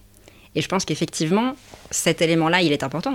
On, aurait tendance à se dire qu'il ne devrait peut-être pas figurer dans une revue nationale, mais je trouve que ça entérine le fait euh, que Macron répète tout le temps, enfin le fait en tout cas l'idée que Macron répète euh, tout le temps depuis qu'il a été élu en 2017, qui est qu'il pense que la sécurité, ça couvre un champ beaucoup plus large. Oui, il y a des aspects militaires, mais en fait, la sécurité, elle s'entend maintenant dans tous les sens du terme, que la France et l'Union européenne sont dans un système où elles sont vulnérables à un certain nombre d'attaques, qui ne sont pas que des attaques militaires, mais qui peuvent se retrouver à être des attaques militaires. Et donc il faut qu'on soit capable de répondre à ces attaques militaires de manière militaire, mais aussi à toutes les autres attaques par des moyens diversifiés. Isabelle Dufour la résilience telle qu'on la conçoit en France et, euh, ce document n'y fait pas exception en fait elle est très euh, elle est très autoritaire en fait elle est très top down c'est-à-dire euh, d'ailleurs le dernier paragraphe le paragraphe 120 dit ça, c'est cette synergie bon, à définir entre une population imprégnée de l'esprit de défense, mais c'est pas le seul moyen d'être résilient. La solidarité euh, entre entre les habitants euh, euh, peut très bien se passer finalement du, de l'État. Oui, mais le SNU du coup. à, quoi sert le, à, quoi servirait le SNU si ce n'est pas imprégné de l'esprit de défense? Je, je persifle, mais non, en fait, parce que tout ça a une cohérence à l'échelle des grands projets, hmm. notamment, et le, SNU en fait partie. La, vie associative en général est un, facteur de, résilience. Et les associations peuvent très bien se faire sans euh, une planification, puisque c'est la fin du, du, du paragraphe, enfin, planification et gestion de crise qui permettra de renforcer la résilience. Et ici, ça pointe également souvent la confusion qui est faite en France entre résilience et gestion de crise. En fait, à un moment, on parlait plus de gestion de crise, parce que c'était plus très à la mode. Alors, on a dit, bon, on peut remplacer par résilience, ça, ça fait mieux, et puis c'est plus inclusif. Mais au fond, euh, derrière, vu comme la façon dont c'était décliné, ça ressortissait clairement à la gestion de crise. Elie Alors, pour toujours revenir avec les fonctions stratégiques, euh, l'objectif stratégique numéro 2, le 3 et le 4, sont les trois, euh, le, donc 2, 3, 2, 3, 4 sont tous les trois liés à la notion de résilience. Résilience qui apparaît par ailleurs dans la fonction stratégique comme extension de la fonction protection. Maintenant, c'est protection et résilience. Donc on est vraiment là, euh, là aussi, nous avons des objectifs qui, en fait, sont des manières de détailler une fonction stratégique qui a été annoncée avant. Et là, très clairement, donc on est effectivement sur un élargissement au-delà de la défense pure euh, pour, pour intégrer ces, ces, notions plus, plus vastes de résilience. Et là, ces trois objectifs stratégiques qui euh, sont vraiment des sujets SGDSN type, donc des sujets à vocation interministérielle. On parle euh, de stocks stratégiques euh, euh, au sens voilà matière. Non mais ça c'est marrant, faut entrer dans le détail parce que le SGDSN, les auditeurs ne le savent probablement pas, mais c'est donc un service qui est rattaché au Premier ministre et qui a vocation à évidemment parler de défense, mais pas que avec le ministère des Armées. Donc il faut bien trouver des sujets dans lesquels tous les ministères peuvent avoir un truc à dire. Et donc, c'est ce que vous décrivez là. C'est en fait, il faut essayer de trouver un truc où tout le monde peut mettre une petite pièce dans le pot commun. Et ça, typiquement, ça en fait partie. Ministère de l'Intérieur, ministère des Outre-mer, ministère de l'économie, évidemment. Donc, euh, ministère de la Santé, euh, voire de l'Éducation nationale, euh, qui, sont, qui sont évoqués. Tout ça rentre évidemment dans, cette conception élargie de la, de, de, la résilience. Et encore une fois, pose la question de savoir, mais attendez, si, si on est effectivement sur un document qui brasse aussi large, dans ce cas-là, euh, brassons vraiment large et il manque, il y a, beaucoup trop dans la raquette si, si vous, voulez avoir une stratégie euh, intégrée, multidimensionnelle. Euh, euh, donc, on, donc on passe de quelque chose qui était quand même très défense à quelque chose de beaucoup plus large et qui ici n'est pas forcément, n'est pas forcément clair avec une place centrale quand même du ministère des Armées, développer la synergie entre le ministère des Armées et l'ensemble des services de l'État avec l'esprit de défense, le terme même de défense sous-entend que malgré tout, les armées sont un petit peu finalement le, le, cœur battant de cette résilience Et ils ont vocation à rayonner, à faire rayonner la résilience ailleurs dans la société. D'où le côté un peu top-down qui peut être euh, critiqué. Mais, mais, mais ça, ça renvoie en tout cas tout de suite, à mon avis, euh, pour faire euh, votre travail et la transition avec les, les, objectifs stratégiques 3 et 4. Alors, je... Allez-y, hein, je, je, prends un café. Non, non, mais oui, c'est vrai. Donc, l'objectif stratégique 3, une économie concourant à l'esprit de défense. alors, cette économie. Euh, donc il lui faut des stocks, des capacités de production. Donc qu'est-ce qu'on en pense Tara Varma? Alors, c'est un des objectifs stratégiques qui a été le plus remarqué par les Européens, et on a eu beaucoup de questions de collègues polonais là-dessus qui nous ont dit, mais donc concrètement, qu'est-ce que ça veut dire? Est-ce que ça veut dire que le président de la République décide qu'en fait la, la France s'arrête de tourner et euh, produit euh, du char d'assaut à fond les ballons et va tout nous envoyer? C'est vraiment, je caricature, mais c'était ça, et alors c'est intéressant parce que moi, économie de guerre, je me suis. Vous avez répondu oui. Bien sûr, absolument. Je ne sais pas si euh, des fausses promesses, on est quand même un peu connu pour euh, over-promise and under-deliver, donc on surpromet, on n'est pas toujours à la hauteur de ce qu'on a promis, donc je pense qu'il vaut mieux juste peut-être essayer de dire ce qu'on est capable de faire.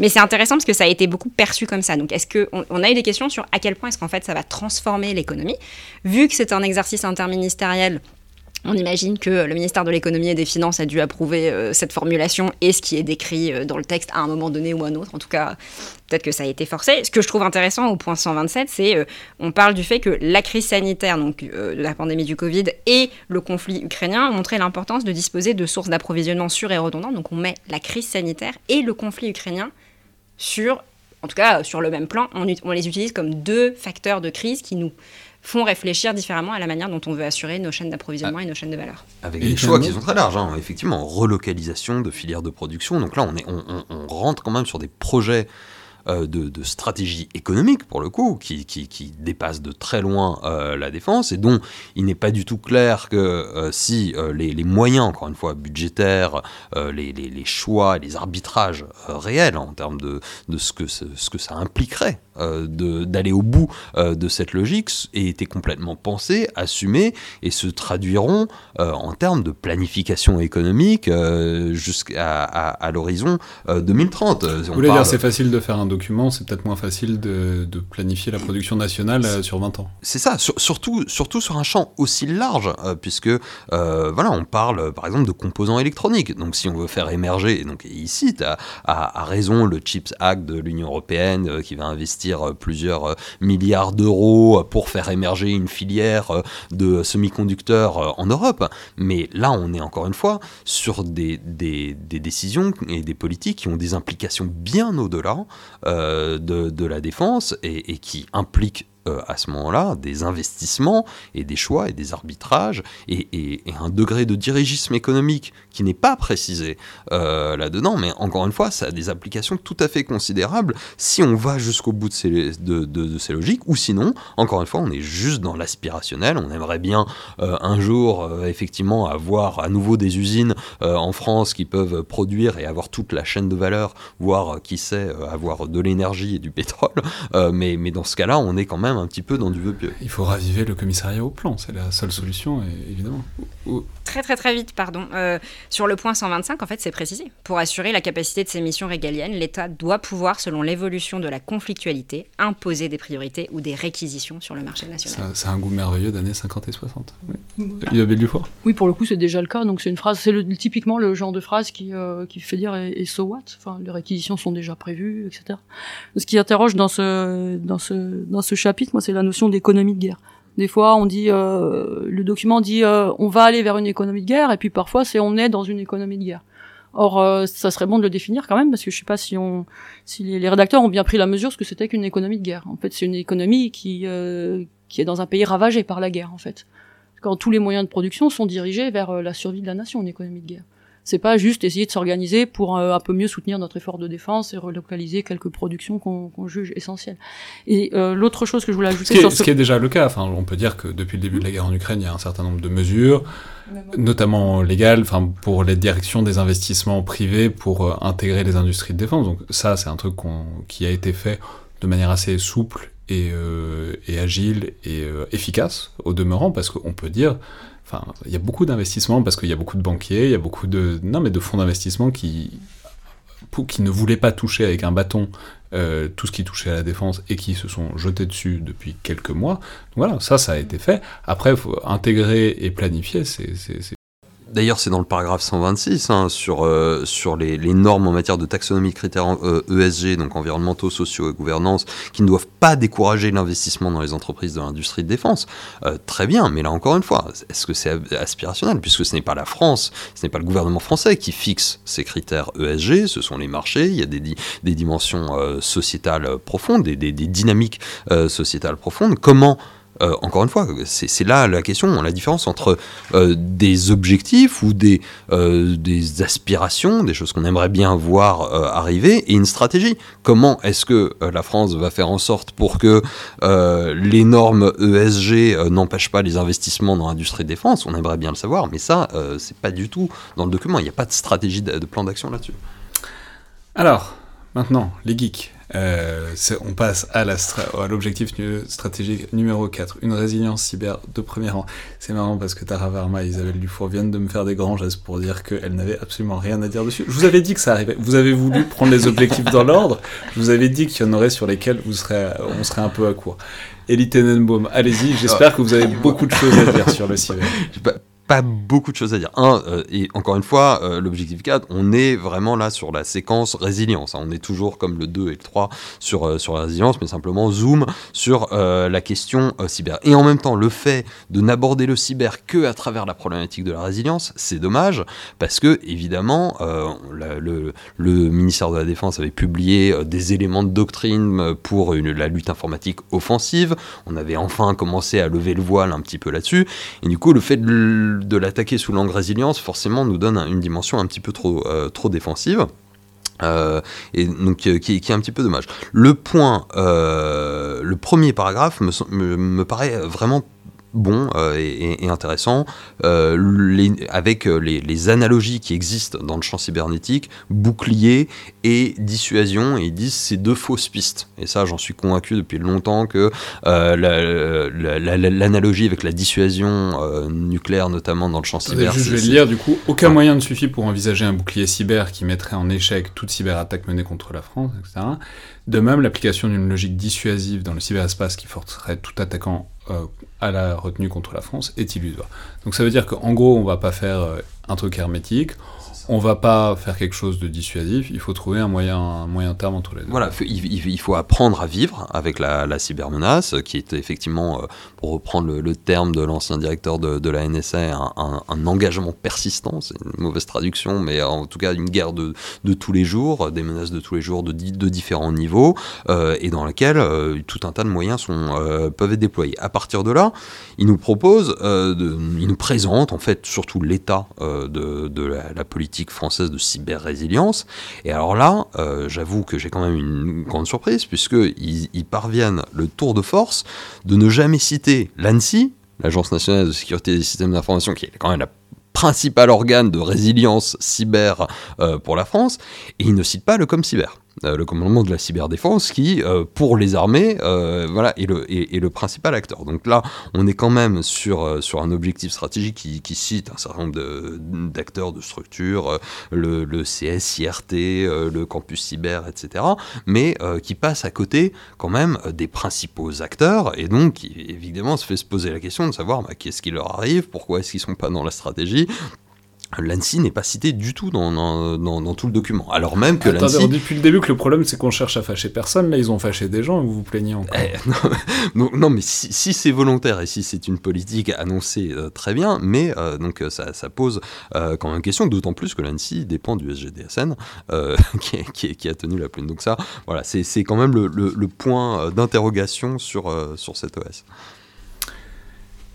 Non, toujours pas. Ok. Si, Isabelle si voulez juste voilà, d'ajouter un mot, moi je suis vraiment pas une spécialiste des questions cyber, mais j'ai été surprise par le ton général euh, du paragraphe, qui est, euh, comme l'a souligné euh, Ellie, extrêmement défensif et, et frileux. On envisage le cyber que comme une menace finalement, et donc il faut s'en protéger. C'était un travers qu'on avait eu au début de, de l'émergence des problématiques cyber il y a dix ans.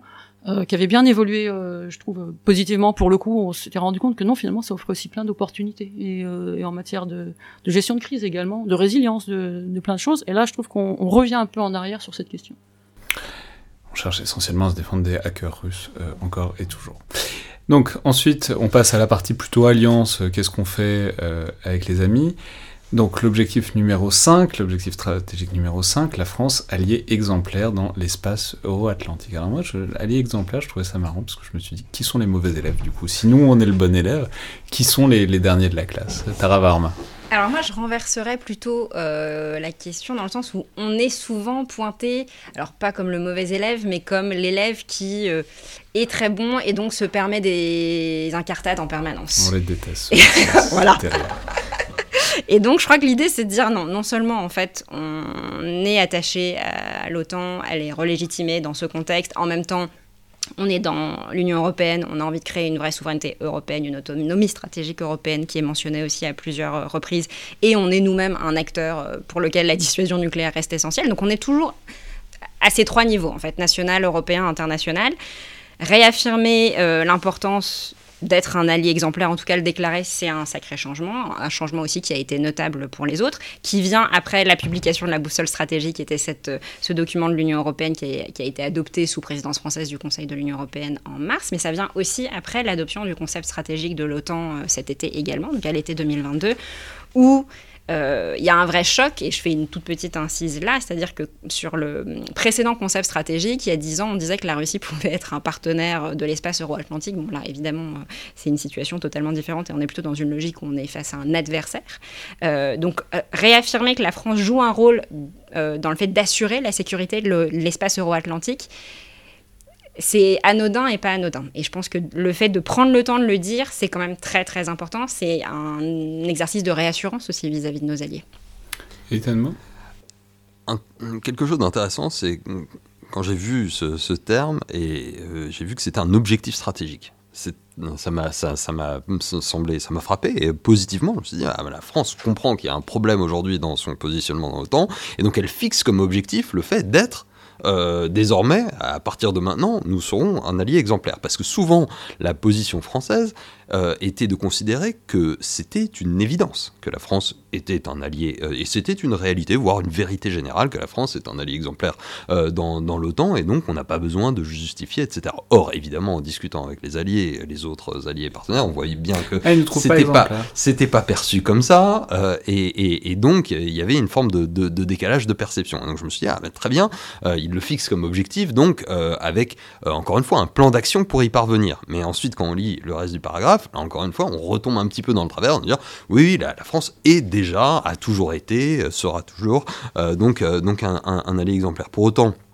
euh, il, en même, voilà, avec des verbes à l'infinitif, euh, euh, certaines idées, valoriser le rôle clé singulier de la France au sein de l'Alliance Atlantique. Et là, on retombe sur l'objectif stratégique numéro un avec la dissuasion nucléaire. Qu'est-ce qui distingue la France de la plupart des autres euh, membres de l'Alliance Atlantique? Ah bah tiens, nous, nous avons la dissuasion nucléaire, comme les Américains, même si on le fait pas tout à fait pareil, et puis comme les Britanniques, mais là aussi, on est un peu différent. Mais sans aller au bout, parce que, par exemple, voilà, la France a une position singulière singulière sur la, dissuasion nucléaire dans l'Alliance Atlantique, notamment parce qu'elle refuse de participer au Nuclear Planning Group. Euh, donc comment est-ce qu'on réconcilie euh, euh, voilà au sein de le, donc, le, comité des, plans nucléaires qui est, un organe, mais, qui est, bon, ça, paraît un, point technique, mais qui est souvent mis en avant par les alliés en disant, mais vous dites que euh, votre dissuasion contribue euh, à la dissuasion de l'alliance, mais alors dans ce cas-là, pourquoi vous voulez pas discuter de ça avec les autres? Donc au moment en 2020, quand on avait ouvert effectivement la dimension européenne, c'est est-ce que c'est le moment peut-être de, faire un move dans cette direction-là? On l'a pas forcément eu. Et là, encore une fois, c'est peut-être un peu une occasion ratée de d'ouvrir le débat ou de choisir ou de fixer euh, un petit peu, d'arbitrer un petit peu sur, euh, sur, sur cette position-là. Donc... Euh. Pardon, juste peut-être un point, désolé. le texte, il arrive aussi à un moment donné où on est en train de se retirer du Sahel depuis plusieurs mois, où l'action de la France au Sahel était comme quelque chose de positif et de négatif par nos partenaires. On a beaucoup essayé d'amener nos partenaires européens en particulier euh, sur la rive sud de la Méditerranée. Il se trouve qu'on est en train d'en partir là maintenant depuis plusieurs ouais, mois. c'est ça, ils sont un peu venus au Mali, ils n'ont pas été déçus du voyage, et maintenant tout le monde s'en va. Non, mais c'est. Non, alors j'allais plutôt dire, euh, l'idée c'était qu'il y avait une forme de euh, division des tâches. Donc nous on était plutôt investis au sud et en fait nos partenaires de l'OTAN à l'est étaient plutôt investis à l'est. Et c'était comme ça que ça a été fait, que ça avait été fait. Dans le contexte de la guerre en Ukraine et de ce qui se passe au Sahel, en fait les deux sont concomitants, la France a aussi décidé de s'investir davantage sur le flanc est européen qui était une des preuves d'amour que nos partenaires attendaient, qui était concrètement une implication française dans la région, qui a l'air d'ailleurs d'être euh, partie pour en fait être, être euh, pérenne dans le temps. Il faut changer maintenant toutes les tenues de camouflage, puisqu'il faut passer à Centre-Europe. Euh, alors maintenant, 6, donc la France, un des moteurs de l'autonomie stratégique européenne. Alors, Moi, je, je vais, je laisserai Ouais, Tara, Tara, Tara- Tara- donner, donner, euh, donner les détails. Juste un point là-dessus. euh, effectivement, le thème, et Tara on a, a commencé à en parler, terme d'autonomie stratégique européenne qui avait été beaucoup poussé par la, France hein, depuis longtemps, 2015 même, 2016, un doc- document de l'Union Européenne, euh, ça, apparaissait. Euh, ça, a connu ses heures de gloire euh, sous la présidence Trump parce que effectivement, on avait réussi à convaincre un certain nombre de, de, d'Européens que oui, autonomie stratégique européenne, ça pouvait avoir un sens dans un monde où l'allié américain n'était plus aussi sûr et, évident qu'aujourd'hui. Biden revient, tout d'un coup, plus personne veut entendre parler d'autonomie stratégique européenne. Malgré tout, les Français ont réussi à faire en sorte qu'il y a une citation dans la boussole stratégique, hein, euh, mais euh, on, avait accepté, il me semblait qu'on avait accepté l'idée que ça serait, on serait un peu plus discret là-dessus. On parlait plus de souveraineté européenne que les, que les Allemands, euh, voilà, qui convenait mieux aux Allemands. Là, retour euh, euh, à grande vitesse sur, euh, sur autonomie stratégique, donc évidemment c'est frappant. Qu'est-ce que ça veut dire derrière? C'est pas forcément clair. Tara Varma, et puis aussi comment c'est reçu? Est-ce que, est que tout le monde se dit, ah, c'est les Français qui ressortent leur lubie ou...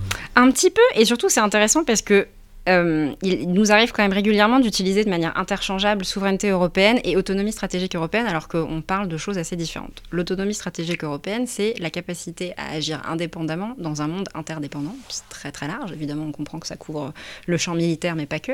Souveraineté européenne, il y a une dimension militaire, mais il y a aussi euh, euh, protéger nos infrastructures critiques, s'assurer qu'on protège nos chaînes d'approvisionnement. On défend un monde international fondé sur des règles, le multilatéralisme, enfin c'est beaucoup plus large. Et en fait, je viens de me rendre compte là que c'est aussi utilisé de manière interchangeable dans ce document, parce que donc l'intitulé est La France, un des moteurs de l'autonomie stratégique européenne. Et la dernière phrase du paragraphe d'introduction est Il est en effet nécessaire de faire émerger une Europe souveraine, dotée d'une culture stratégique commune, disposant d'une capacité d'évaluation et d'action autonome au service des intérêts partagés des Européens définie donc en partie dans la boussole stratégique. Et donc c'est vrai que c'est intéressant parce que là aussi on l'utilise de manière interchangeable. Normalement c'est pas censé être tellement interchangeable, il est aussi question de souveraineté européenne. On continue de dire qu'on a envie que l'Europe soit un acteur de défense. Euh, je pense que c'est aussi un message beaucoup passé à la fois à nos partenaires euh, à l'Est et à notre partenaire américain. La France est un des pays dans l'UE qui évoque le fait que euh, les élections présidentielles, enfin, l'élection présidentielle américaine de 2024 approche à grands pas et qu'en fait la sécurité des Européens, on s'en rend bien compte dans le, le contexte de la guerre en Ukraine, repose beaucoup beaucoup sur des enjeux de politique intérieure américaine.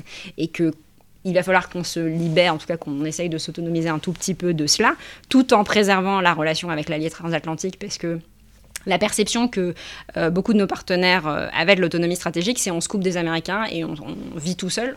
Euh, premièrement, je ne crois pas du tout que ce soit l'ambition de l'UE. Deuxièmement, elle en est totalement incapable. Ce n'est pas pour ça qu'elle a été créée. Donc déjà, le fait même là qu'elle soit en train de livrer des armes létales à l'Ukraine, c'est un changement de paradigme, je pense, dont on ne mesure pas exactement les conséquences aujourd'hui. Donc, l'autonomie stratégique européenne, ça reste important. Je pense que ça rentre aussi dans... Euh, quand même la volonté de Macron de créer un peu un, une, troisième tendance de politique étrangère française qui serait le macronisme au sens large, avec une vraie colonne vertébrale européenne affirmée. Et donc je crois que c'est plus dans cette logique-là générale que c'est réaffirmé. Je ne crois pas qu'il lâche là-dessus, donc c'est réaffirmé ici. Si jamais il y a un livre blanc euh, à l'avenir, sous son mandat présidentiel, je suis à peu près certaine que cette expression-là reviendra et sera prominente.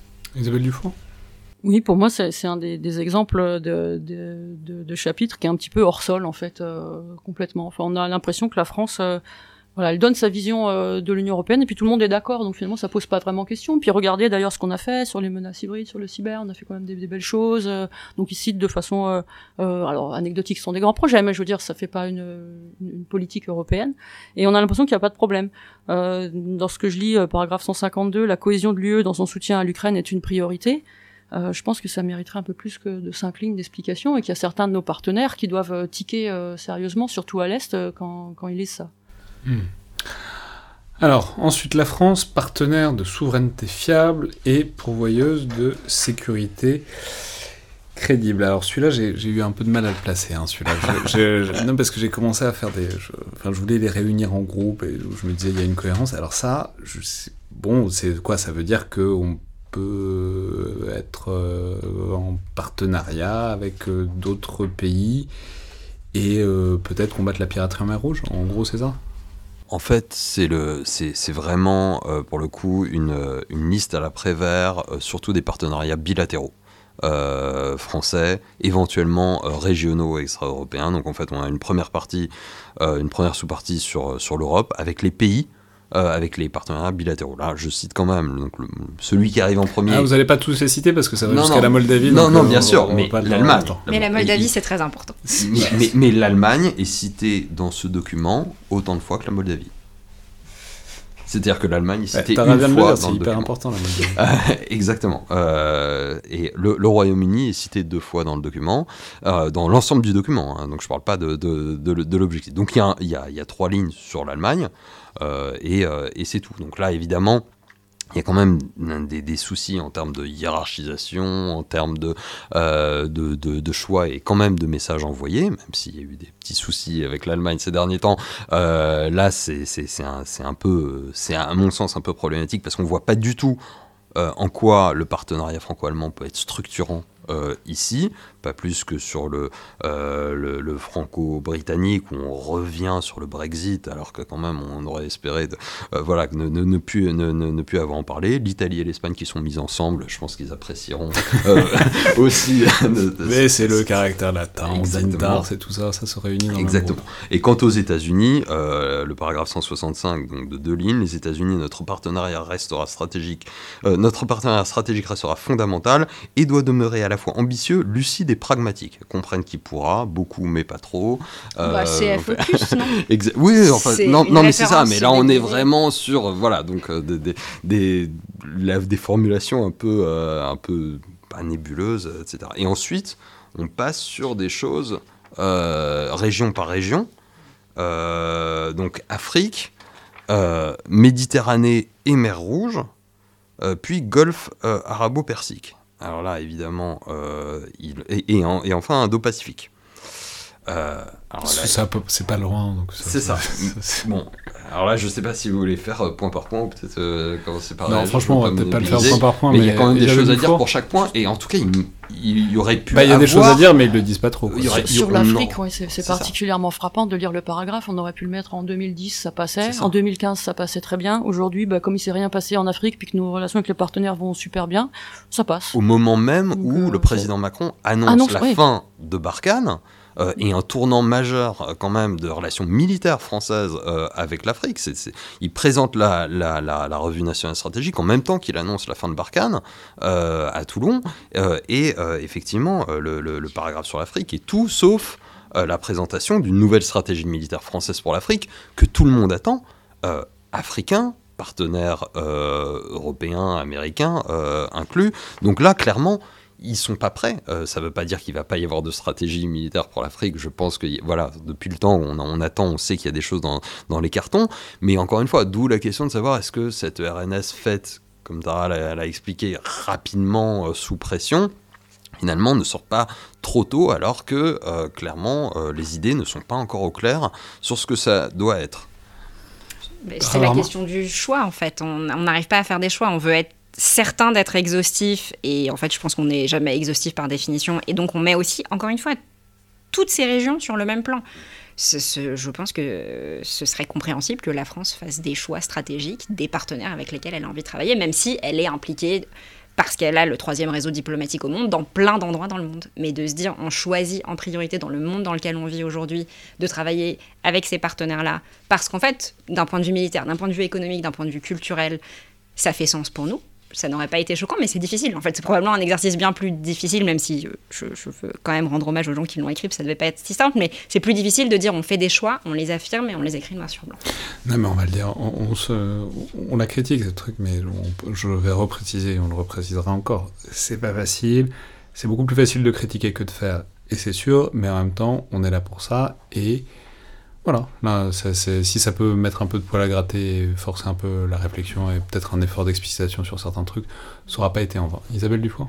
Oui, juste un mot pour ajouter que c'est dans ce chapitre qu'on a glissé, euh, peut-être parce qu'on savait pas où le, où le mettre, euh, le, passage sur la maîtrise des armements, qui avant était un gros chapitre parce que la France, euh, puissance d'équilibre, vocation multilatéralisme, etc., etc., était très investie dans le, les traités de maîtrise des armements conventionnel et, euh, nucléaire, euh, etc. NRBC. Et euh, là, on a euh, une évocation du, du, TNP, bon, parce que ça continue à nous tenir à cœur, parce que voilà.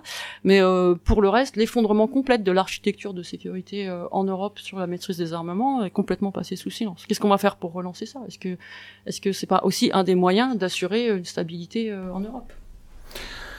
Alors ensuite, on entre dans le dernier pan, donc l'objectif euh, stratégique numéro 7, pardon, numéro 8, on est déjà au numéro 8, euh, une autonomie d'appréciation et une souveraineté décisionnelle garantie.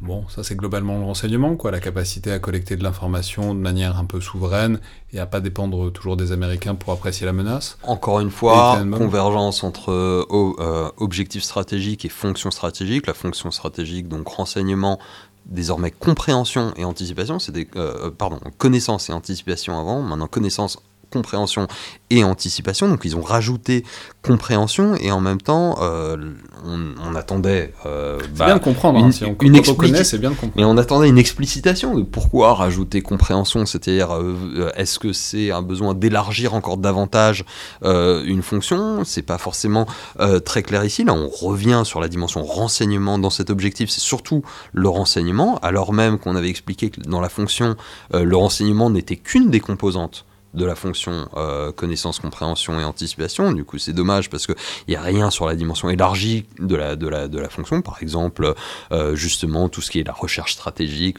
euh, voilà, qui est après tout en partie financé par, la, par, par, par le ministère et, les, think tanks, le, le, monde académique, universitaire, etc., pourraient rentrer dans, dans, cette fonction, ça, ne rentre pas ici. Sur le renseignement, euh, c'est là encore un peu une, explicitation de l'existant. On parle de transformation en profondeur déjà engagée euh, pour la DGSE, la DRM, la DGSI, euh, qui doit s'accompagner d'une politique de ressources humaines ambitieuse. Euh, certes, on aimerait bien comprendre quelles sont ces transformations engagées et quelle est la vision derrière sur un renseignement stratégique euh, intégré. On sait qu'on a un renseignement euh, qui s'est quand même beaucoup orienté sur le terrorisme euh, et sur le soutien aux opérations au cours des dernières années. Est-ce que ce qui s'est passé le 24 février, y compris en termes de je dirais pas d'échecs, mais en tout cas, voilà, de, petits ajustements ou gros ajustements à faire en termes de renseignement, doit pas tirer, on ne doit pas en tirer des conclusion, euh, amorcer quelque chose d'un petit peu plus charpenté. On n'a pas forcément ça euh, dans ses objectifs. Donc pour moi, compréhension, euh, ça répond justement à ça. Parce qu'en fait, la connaissance de l'information qui allait mener à l'invasion par Poutine de l'Ukraine, on l'avait. Donc on était en mesure d'anticiper, mais les conclusions auxquelles l'état-major militaire français et le renseignement militaire français et européen à l'exception des Britanniques, je veux dire, était arrivé, c'est que Poutine n'avait pas d'intérêt, je le dis entre guillemets, à envahir l'Ukraine. Ce n'était pas, ce ne serait pas rationnel de la part de Poutine euh, d'envahir l'Ukraine, etc. Je ne veux pas rentrer là-dedans. Donc probablement que la fonction qui a été glissée entre euh, connaissance et anticipation, qui est compréhension, c'est qu'on utilise euh, toutes les informations qu'on a et qu'on les traite de manière différente. Et je pense que le fait que ce soit là, c'est aussi assez important là-dessus, parce que pour qu'on ne refasse pas les mêmes erreurs que celles qu'on a faites, qui auraient quand même pu être une erreur qui coûte en fait sa souveraineté à l'Ukraine. On en commettra d'autres, mais pour qu'on ne commette pas de nouveau celle-ci, c'est bien qu'on, effectivement qu'on cherche à comprendre. Isabelle Dufour? Euh, alors, ensuite, 9 et 10, alors ça, c'est l'hybride. Non mais c'est une blague parce qu'on dit depuis des années à ce micro et ailleurs, et Elie Tenenbaum, vous, avez, vous êtes monté au créneau mille fois là-dessus, sur le fait qu'il y a un gros problème avec l'expression qu'on utilise si facilement de la guerre hybride, qui veut dire tout mais surtout rien. Euh, c'est-à-dire à la fois on fait la guerre sur le terrain, mais aussi dans les champs informationnels, etc. etc. Donc, euh, de toute évidence, ça a infusé jusqu'au milieu euh, ministériel, puisqu'ils ne parlent pas de guerre hybride il parle de stratégie hybride et de champ hybride, ce qui est euh, un glissement sémantique euh, intéressant dont vous, vous ferez peut-être sens, Ellie non, je, je vais je vais pas euh, rentrer à nouveau dans, dans, dans les exégèses euh, de, de, de ce concept. Euh, on a à nouveau des errements euh, sur le sur le périmètre de ce qu'est euh, l'hybride, puisque au tout début, sur le paragraphe numéro 4... Mais disons, en fait, c'est pas satisfaisant parce que ça décrit rien de précis, oui. l'hybride. C'est pour ça qu'on râle dessus. C'est parce que on, quand on a dit hybride, on a toujours rien dit. Bien sûr. Alors, dans le paragraphe 4, il disait les stratégies dites hybrides, entre parenthèses, cyber euh, et numérique, euh, virgule, espace. Donc on se dit, bon, bah, c'est du non cinétique, c'est un choix critiquable de l'hybride comme tout ce qui est sous le seuil, etc. Et puis là, euh, paragraphe 177, on nous redit non, non, mais c'est bien la combinaison volontairement ambiguë de modes d'action direct et indirect, militaire ou non, légaux ou non, difficilement attribuable. Donc on revient sur une définition large de, de l'hybridité comme combinaison. Et puis ensuite. Euh, pour, donc c'est quoi euh, le problème avec ça? Bah, c'est pas un problème, mais ça veut dire que à l'intérieur même d'un même document, on a deux, deux définitions différentes euh, de l'hybridité, ce qui, ce qui laisse quand même sous-entendre qu'il que, que, que, y a, il reste des, des, problèmes de conceptualisation et de, et de périmétrage. Ensuite, euh, concrètement, si on regarde à l'intérieur de l'objectif, de quoi il parle euh, Il parle de l'influence euh, et de la politique hein, euh, informationnelle à travers la stratégie nationale d'influence, donc qui va être à venir, donc il faudra euh, à nouveau décrypter sans doute à ce micro. Donc on n'en sait pas beaucoup plus, si ce n'est qu'elle mobilise la diplomatie publique, mais aussi des dimensions sans doute plus, plus confidentielles. Plus, mais ça, on peut en parler, on peut en parler une minute parce que c'est un des trucs que les gens ont retenu. C'est voilà, on met dans une revue stratégique le fait qu'on veut faire de l'influence. On sait toujours pas forcément plus ce que ça veut dire, mais en tout cas, c'est un mot qui apparaissait pas dans les précédentes moutures, et c'est l'idée que, bah, c'est. que quoi d'ailleurs? Que, que c'est une réalité de, de la, du, de la scène internationale et de la conflictualité, et que la France euh, le, prend en compte et euh, est prêt à assumer tout en mettant tout un tas de cadres, mais qui sont pas très clairs sur ces valeurs et les limites dans lesquelles on peut le faire, euh, mais disant oui, ça doit, ça doit être un, axe. Et d'ailleurs, euh, le, paragraphe suivant sur le LOFER, donc l'utilisation stratégique du droit euh, euh, ou de la norme comme outil stratégique, là, on explique que la France lutte contre cette utilisation, et donc on veut pas faire du LOFER. Donc euh, c'est un des, types d'actions hybrides, on dit, ben non, nous, c'est pas bien, il faut, il faut pas qu'on le fasse. Alors même que un certain nombre de voilà d'auteurs dont, euh, dont certains à l'IFRI euh, ont expliqué que euh, peut-être ça serait intéressant si il y avait une doctrine française d'application de ça dans un certain nombre de cadres. Donc c'est jamais très On va clair. pas entrer dans les détails du LOFER euh, là, parce que ça, ça, mériterait une émission que j'espère on fera un de ces jours. Mais voilà, euh, Isabelle Dufranc. Oui, je voudrais ajouter, c'est assez amusant en fait dans, dans cette histoire de stratégie hybride, parce que si on met en face les modes d'action qui, qui pourraient découler de cette stratégie hybride et qu'on le transpose euh, tel quel dans une doctrine de contre-insurrection, par exemple, on pourrait très bien appeler ça une approche globale. C'est de l'information, c'est de façonner les cœurs et les esprits, c'est euh, aussi de la manipulation, etc., etc. Donc, en fait, il y a un problème de définition. Réjouissons-nous que les cœurs et les esprits aient, aient, disparu des documents de doctrine française. C'est bien, ça, ça avance. Il y, a, vraiment un problème de définition en fait de ce qu'on entend derrière et euh, derrière les champs hybrides également. Ça, ça semble recouper ce que l'expression heureusement disparue de, de, des documents euh, pour le temps, pour le moment en tout cas, de, de champs immatériels. C'était pareil, on savait pas bien ce qu'on mettait suivant les documents de doctrine. Parfois il y avait le cyber, l'influence, euh, le spectre électromagnétique, puis des fois il y était pas, on savait pas trop. Et en fait ça définit un peu euh, tout ce qu'on comprend pas et euh, les domaines dans lesquels on a du mal à agir. Parce que le domaine terrestre, euh, maritime, euh, aérien, tout ça on voit bien. Euh, mais, mais ça, on agit avec quoi? Est-ce que le cyber c'est un moyen ou un domaine d'action, etc. Donc en fait, il y, y, a un vrai problème de conceptualisation derrière. Très rapidement sur l'influence, c'est une réponse quand même aux campagnes de propagande menées par un certain nombre de nos adversaires. Ils mènent des campagnes de propagande parce qu'ils sont dans des États autoritaires ou semi-autoritaires où l'État décide de mettre en place ces campagnes.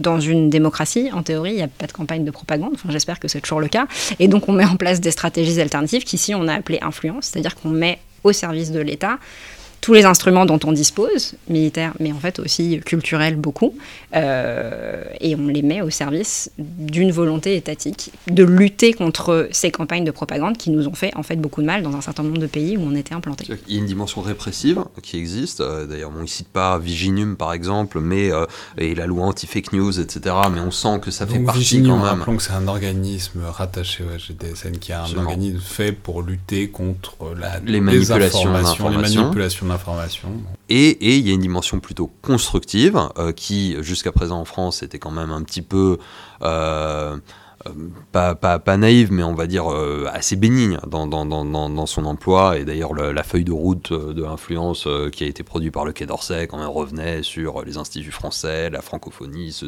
ce type de choses. Donc on voyait bien qu'on était quand même un petit peu en deçà du caractère stratégique et parfois sécuritaire des enjeux. Et donc l'influence aujourd'hui voilà, incarne, et, et, son installation au titre de fonction stratégique, incarne une ambition renouvelée. Maintenant, comment est-ce que ça va se décliner? En encore une fois, et comme pour le reste des documents, on reste un petit peu sur notre fin.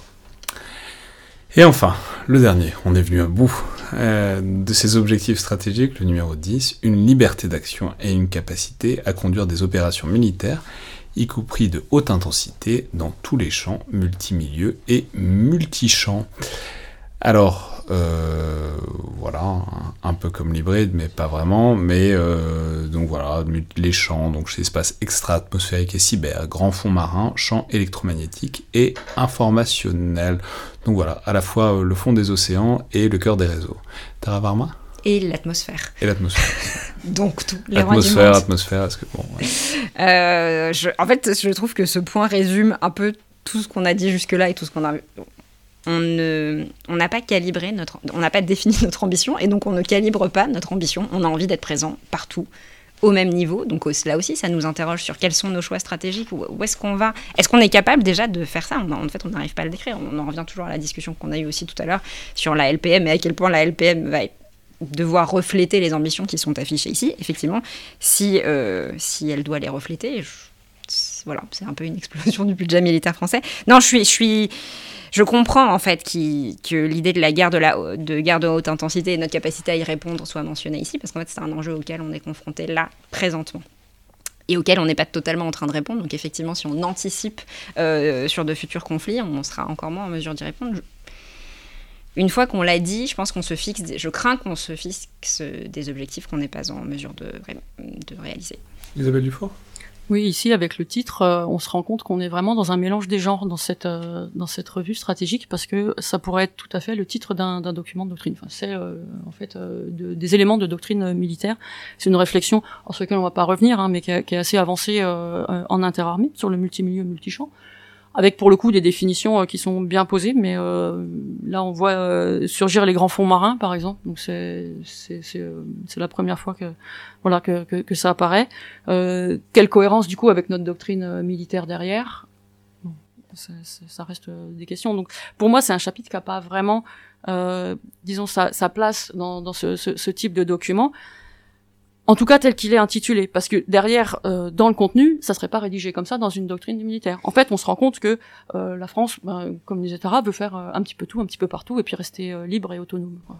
Et vous voyez, c'est peut-être pas un hasard que ce soit le dernier. C'est vraiment si au cas où on aurait oublié quelque chose, par exemple les grands fonds marins, on va le caler dans le dernier objectif stratégique. Et en même temps, c'était moi personnellement l'objectif que j'attendais le plus parce que les fonds marins. Non non non pas les, les fonds marins mais conduire des opérations c'est-à-dire en fait euh, les, euh, c'est ce qu'on appelle les contrats opérationnels, c'est-à-dire qu'est-ce que les armées doivent être capables de fournir, et ça c'est le politique qui le, fixe, qui le fixe, et ça ne peut être que le politique qui le fixe, et ça a toujours été, euh, quand on regarde comment les, les armées sont construites, elles se construisent, les formats d'armée se construisent à partir des contrats opérationnels, c'est-à-dire des exigences que le politique lui fixe, c'est-à-dire ce qu'ils sont capables de mener comme opération. Et là-dessus, si on regarde ce qu'on avait dans les livres blancs, on avait des contrats opérationnels qui étaient assez détaillés et qui, justement qui fixaient le niveau d'ambition. En 2008, on disait on est capable de projeter 30 000 hommes. En 2013, on a dit bon, on n'a plus les moyens, le contrat opérationnel n'est pas réaliste, on passe à être capable de projeter 15 000 hommes pendant 6 mois, 45 euh, avions de combat, euh, voilà, un groupe aéronaval, etc. Et donc ça, ce format euh, qui était, qui était l'objectif fixé à l'époque, il était très euh, important, très intéressant pour nous, think tankers, parce que ça, nous, ça fixait euh, le niveau d'ambition. Et ici, on n'a rien euh, de ce type-là qui nous permette d'envisager effectivement le niveau d'ambition de manière un petit peu concrète. On nous parle des armées qui sont préparées à un engagement majeur, prêtes à s'engager dans un affrontement de haute intensité, gardant un flou sur, alors que c'est un débat très important en ce moment, de savoir est-ce que l'engagement engagement majeur, hypothèse d'engagement majeur qui est le contrat opérationnel, et affrontement de haute intensité, c'est la même chose ou c'est pas la même chose. Là, on nous explique pas euh, clairement, si, euh, euh, si les deux se recouvrent, on nous parle d'entrée en premier, qui sont des concepts opérationnels importants, dimensionnels, qui normalement sont liés directement à des capacités. C'est ça qui permet de faire l'articulation ensuite avec la LPM qui va venir et avec les choix des grands programmes d'armement, de capacité, comment on décline ça par milieu, par armée, justement, au-delà du multimilieu, multichamp, de savoir finalement qu'est-ce qui va aller, à quelle priorité va aller à quoi pour, pour quelle armée euh, et tout ça me frappe dans la profondeur, sous-entendu en fait euh, des capacités de missiles de croisière, parce qu'aujourd'hui c'est ça, et tout ça reste quand même extraordinairement euh, flou, général, effectivement, de manière à repousser les choix à plus tard ou à ce que le président avait appelé l'intimité des équipes, c'est-à-dire qu'en gros, circuler, il n'y a rien à voir, ce n'est pas au grand public, ni même aux observateurs de la communauté de défense, de comprendre exactement quels vont être les arbitrages euh, qui finiront par avoir lieu euh, sur ce domaine-là. Et donc là, évidemment, on se sent un petit peu euh, exclu, on va dire, de, de, la, de, la réflexion. C'est le chagrin du think tanker qui, pour une fois, n'est pas dans le secret des ministères. Isabelle Dufort Ce qui me frappe aussi dans ce chapitre, c'est le, manque de prospective en fait. Avant, dans les, livres blancs, vous aviez des scénarios prospectifs. Par exemple, là, ça aurait été, je pense, l'endroit de définir ce qu'on entendait par conflit de haute intensité, déjà, puisqu'il existe des définitions euh, officielles dans la doctrine euh, militaire française, et, euh, et, surtout quelle forme il pouvait, revêtir. Un conflit de haute intensité en Europe, enfin à l'est de l'Europe, ça sera pas un conflit de haute intensité sur nos positions outre-mer. Si on le fait en coordination avec les États-Unis, ça sera pas la même chose que si on est obligé d'y aller tout seul, etc. Je pense que ça aurait été l'endroit pour en discuter et dire qu'est-ce que ça impliquait pour nous euh, en termes capacitaires aussi, quelles peuvent être nos limites capacitaires et dans ces cas-là, euh, quels moyens on pouvait trouver pour, euh, je sais pas, euh, former des coalitions, euh, recourir au droit international, etc. Il y a toute une réflexion, je pense, à, à, mener sur le, le, type d'engagement qu'on envisage qui n'est pas faite. Il y a trois petits paragraphes intéressants. Euh, qui, qui, distingue des zones géographiques où on n'a pas les mêmes ambitions. En Afrique, au Proche et au Moyen-Orient et en Océan Indien, la France peut contraindre ou décourager un agresseur. En zone pacifique, la France peut décourager ou entraver un compétiteur, donc on voit bien que euh, c'est plus tout à fait la même portée. Et puis en Amérique centrale et du Sud, en Arctique et en Antarctique, là, elle peut juste préserver, enfin, elle, cherche à préserver sa liberté d'action, la sécurité de ses flux et de ses intérêts. Donc ça, si on lit entre les lignes à chaque fois, on, on peut imaginer voilà, le niveau d'ambition, effectivement, le type de moyens qu'on serait prêt à déployer, mais ça reste, euh, ça reste allusif. Bon, euh, on a fait le tour. Euh, non, mais, non, mais c'est bien, concluons et, euh, et tirons un, bilan. Qu'est-ce qui manque à cette RNS Des choix stratégiques. Et je dirais une vision. Et Tanmom Ouais, des, des, arbitrages, une, une stratégie, c'est-à-dire les moyens qui, se, qui doivent être mis en adéquation avec, avec les objectifs, euh, et, une clarification, encore une fois, sur ce que la RNS veut être, sur ce qu'elle est, ce qu'elle n'est pas. Et ça, en fait, euh, on reste du début à la fin sur une imprécision, sur, euh, sur la nature même de ce document. Isabelle Dufour? Pour moi, un constat lucide sur ce qu'on est, tout simplement, qui n'est pas décrit du tout. Sur ce qu'on veut être, oui, ça, il y a beaucoup de choses, mais sur ce qu'on est, Une puissance d'équilibre. pardon. Très bien, on va conclure là-dessus. Je, je vais répéter que bon, c'est une émission qui sonnera peut-être un peu acide, euh, surtout s'il y a des rédacteurs qui l'écoutent, désolé. Non, non, mais blague à part, si aussi des rédacteurs, si des gens qui ont mis la main à, ce truc-là veulent venir en parler, euh, répondre à ces critiques, discuter des choix, je suis pas convaincu que ce soit dans leur culture euh, profonde, mais euh, ce serait peut-être pas mal, et ce serait ce serait tout à fait intéressant, et le micro leur est volontiers ouvert, parce qu'on a dit c'est facile de critiquer, c'est plus facile de produire un document comme ça, dont on voit que c'est le produit de mille arbitrages, mille euh, compromis, euh, mille objectifs à faire euh, tenir dans 60 pages, et que par ailleurs on est en fait peut-être pas le public cible de cette chose-là, mais en même temps ce serait bien aussi que le public français soit aussi un peu le public cible de ces documents-là, parce qu'il n'y a pas de raison... euh, Enfin, je veux dire, on pourrait, on pourrait attendre un, un objectif d'intelligibilité de ces documents-là, euh, y compris à destination du public français. Donc voilà, s'il y a des gens qui écoutent ça et qui disent que c'est problématique parce que c'est trop facile ce qu'on fait, très bien. Eh ben, venez, discutons-en. Et euh, je suis tout à fait pour euh, faire d'autres chapitres à cette émission-là pour parler, parce qu'en fait, on est juste en train de parler de la stratégie de la France euh, alors qu'il y a la guerre en Ukraine. Donc c'est pas comme si c'était un sujet trivial. Mais euh, je pense que ça pourrait être tout à fait utile et que c'est une discussion qu'on pourrait tout à fait avoir à ce micro ou ailleurs, mais ce micro est, est ouvert en tout cas. Merci beaucoup à tous les trois. Merci. Merci. Donc on peut vous retrouver, je rappelle, Edith Lem de l'IFRI, Tara Varma de l'ECFR et euh, Isabelle Dufour d'Eurocrise. C'était donc le Collimateur, le podcast de l'Institut de recherche stratégique de l'école militaire. Je vous rappelle que remarques, commentaires, retours euh, de qui que ce soit et sont les bienvenus. Euh, évidemment, c'est une discussion qui, je pense, pourrait avoir lieu notamment sur Twitter après la diffusion de cette émission. Euh, mais ce serait intéressant. Il n'y a pas de problème à discuter de choses euh, contentieuses et euh, qui engagent la stratégie militaire euh, de la France. Je vous rappelle que toutes, aussi toutes les notes et appréciations sont les bienvenues sur Apple Podcast ou sur SoundCloud. Merci à toutes et tous et à la prochaine fois.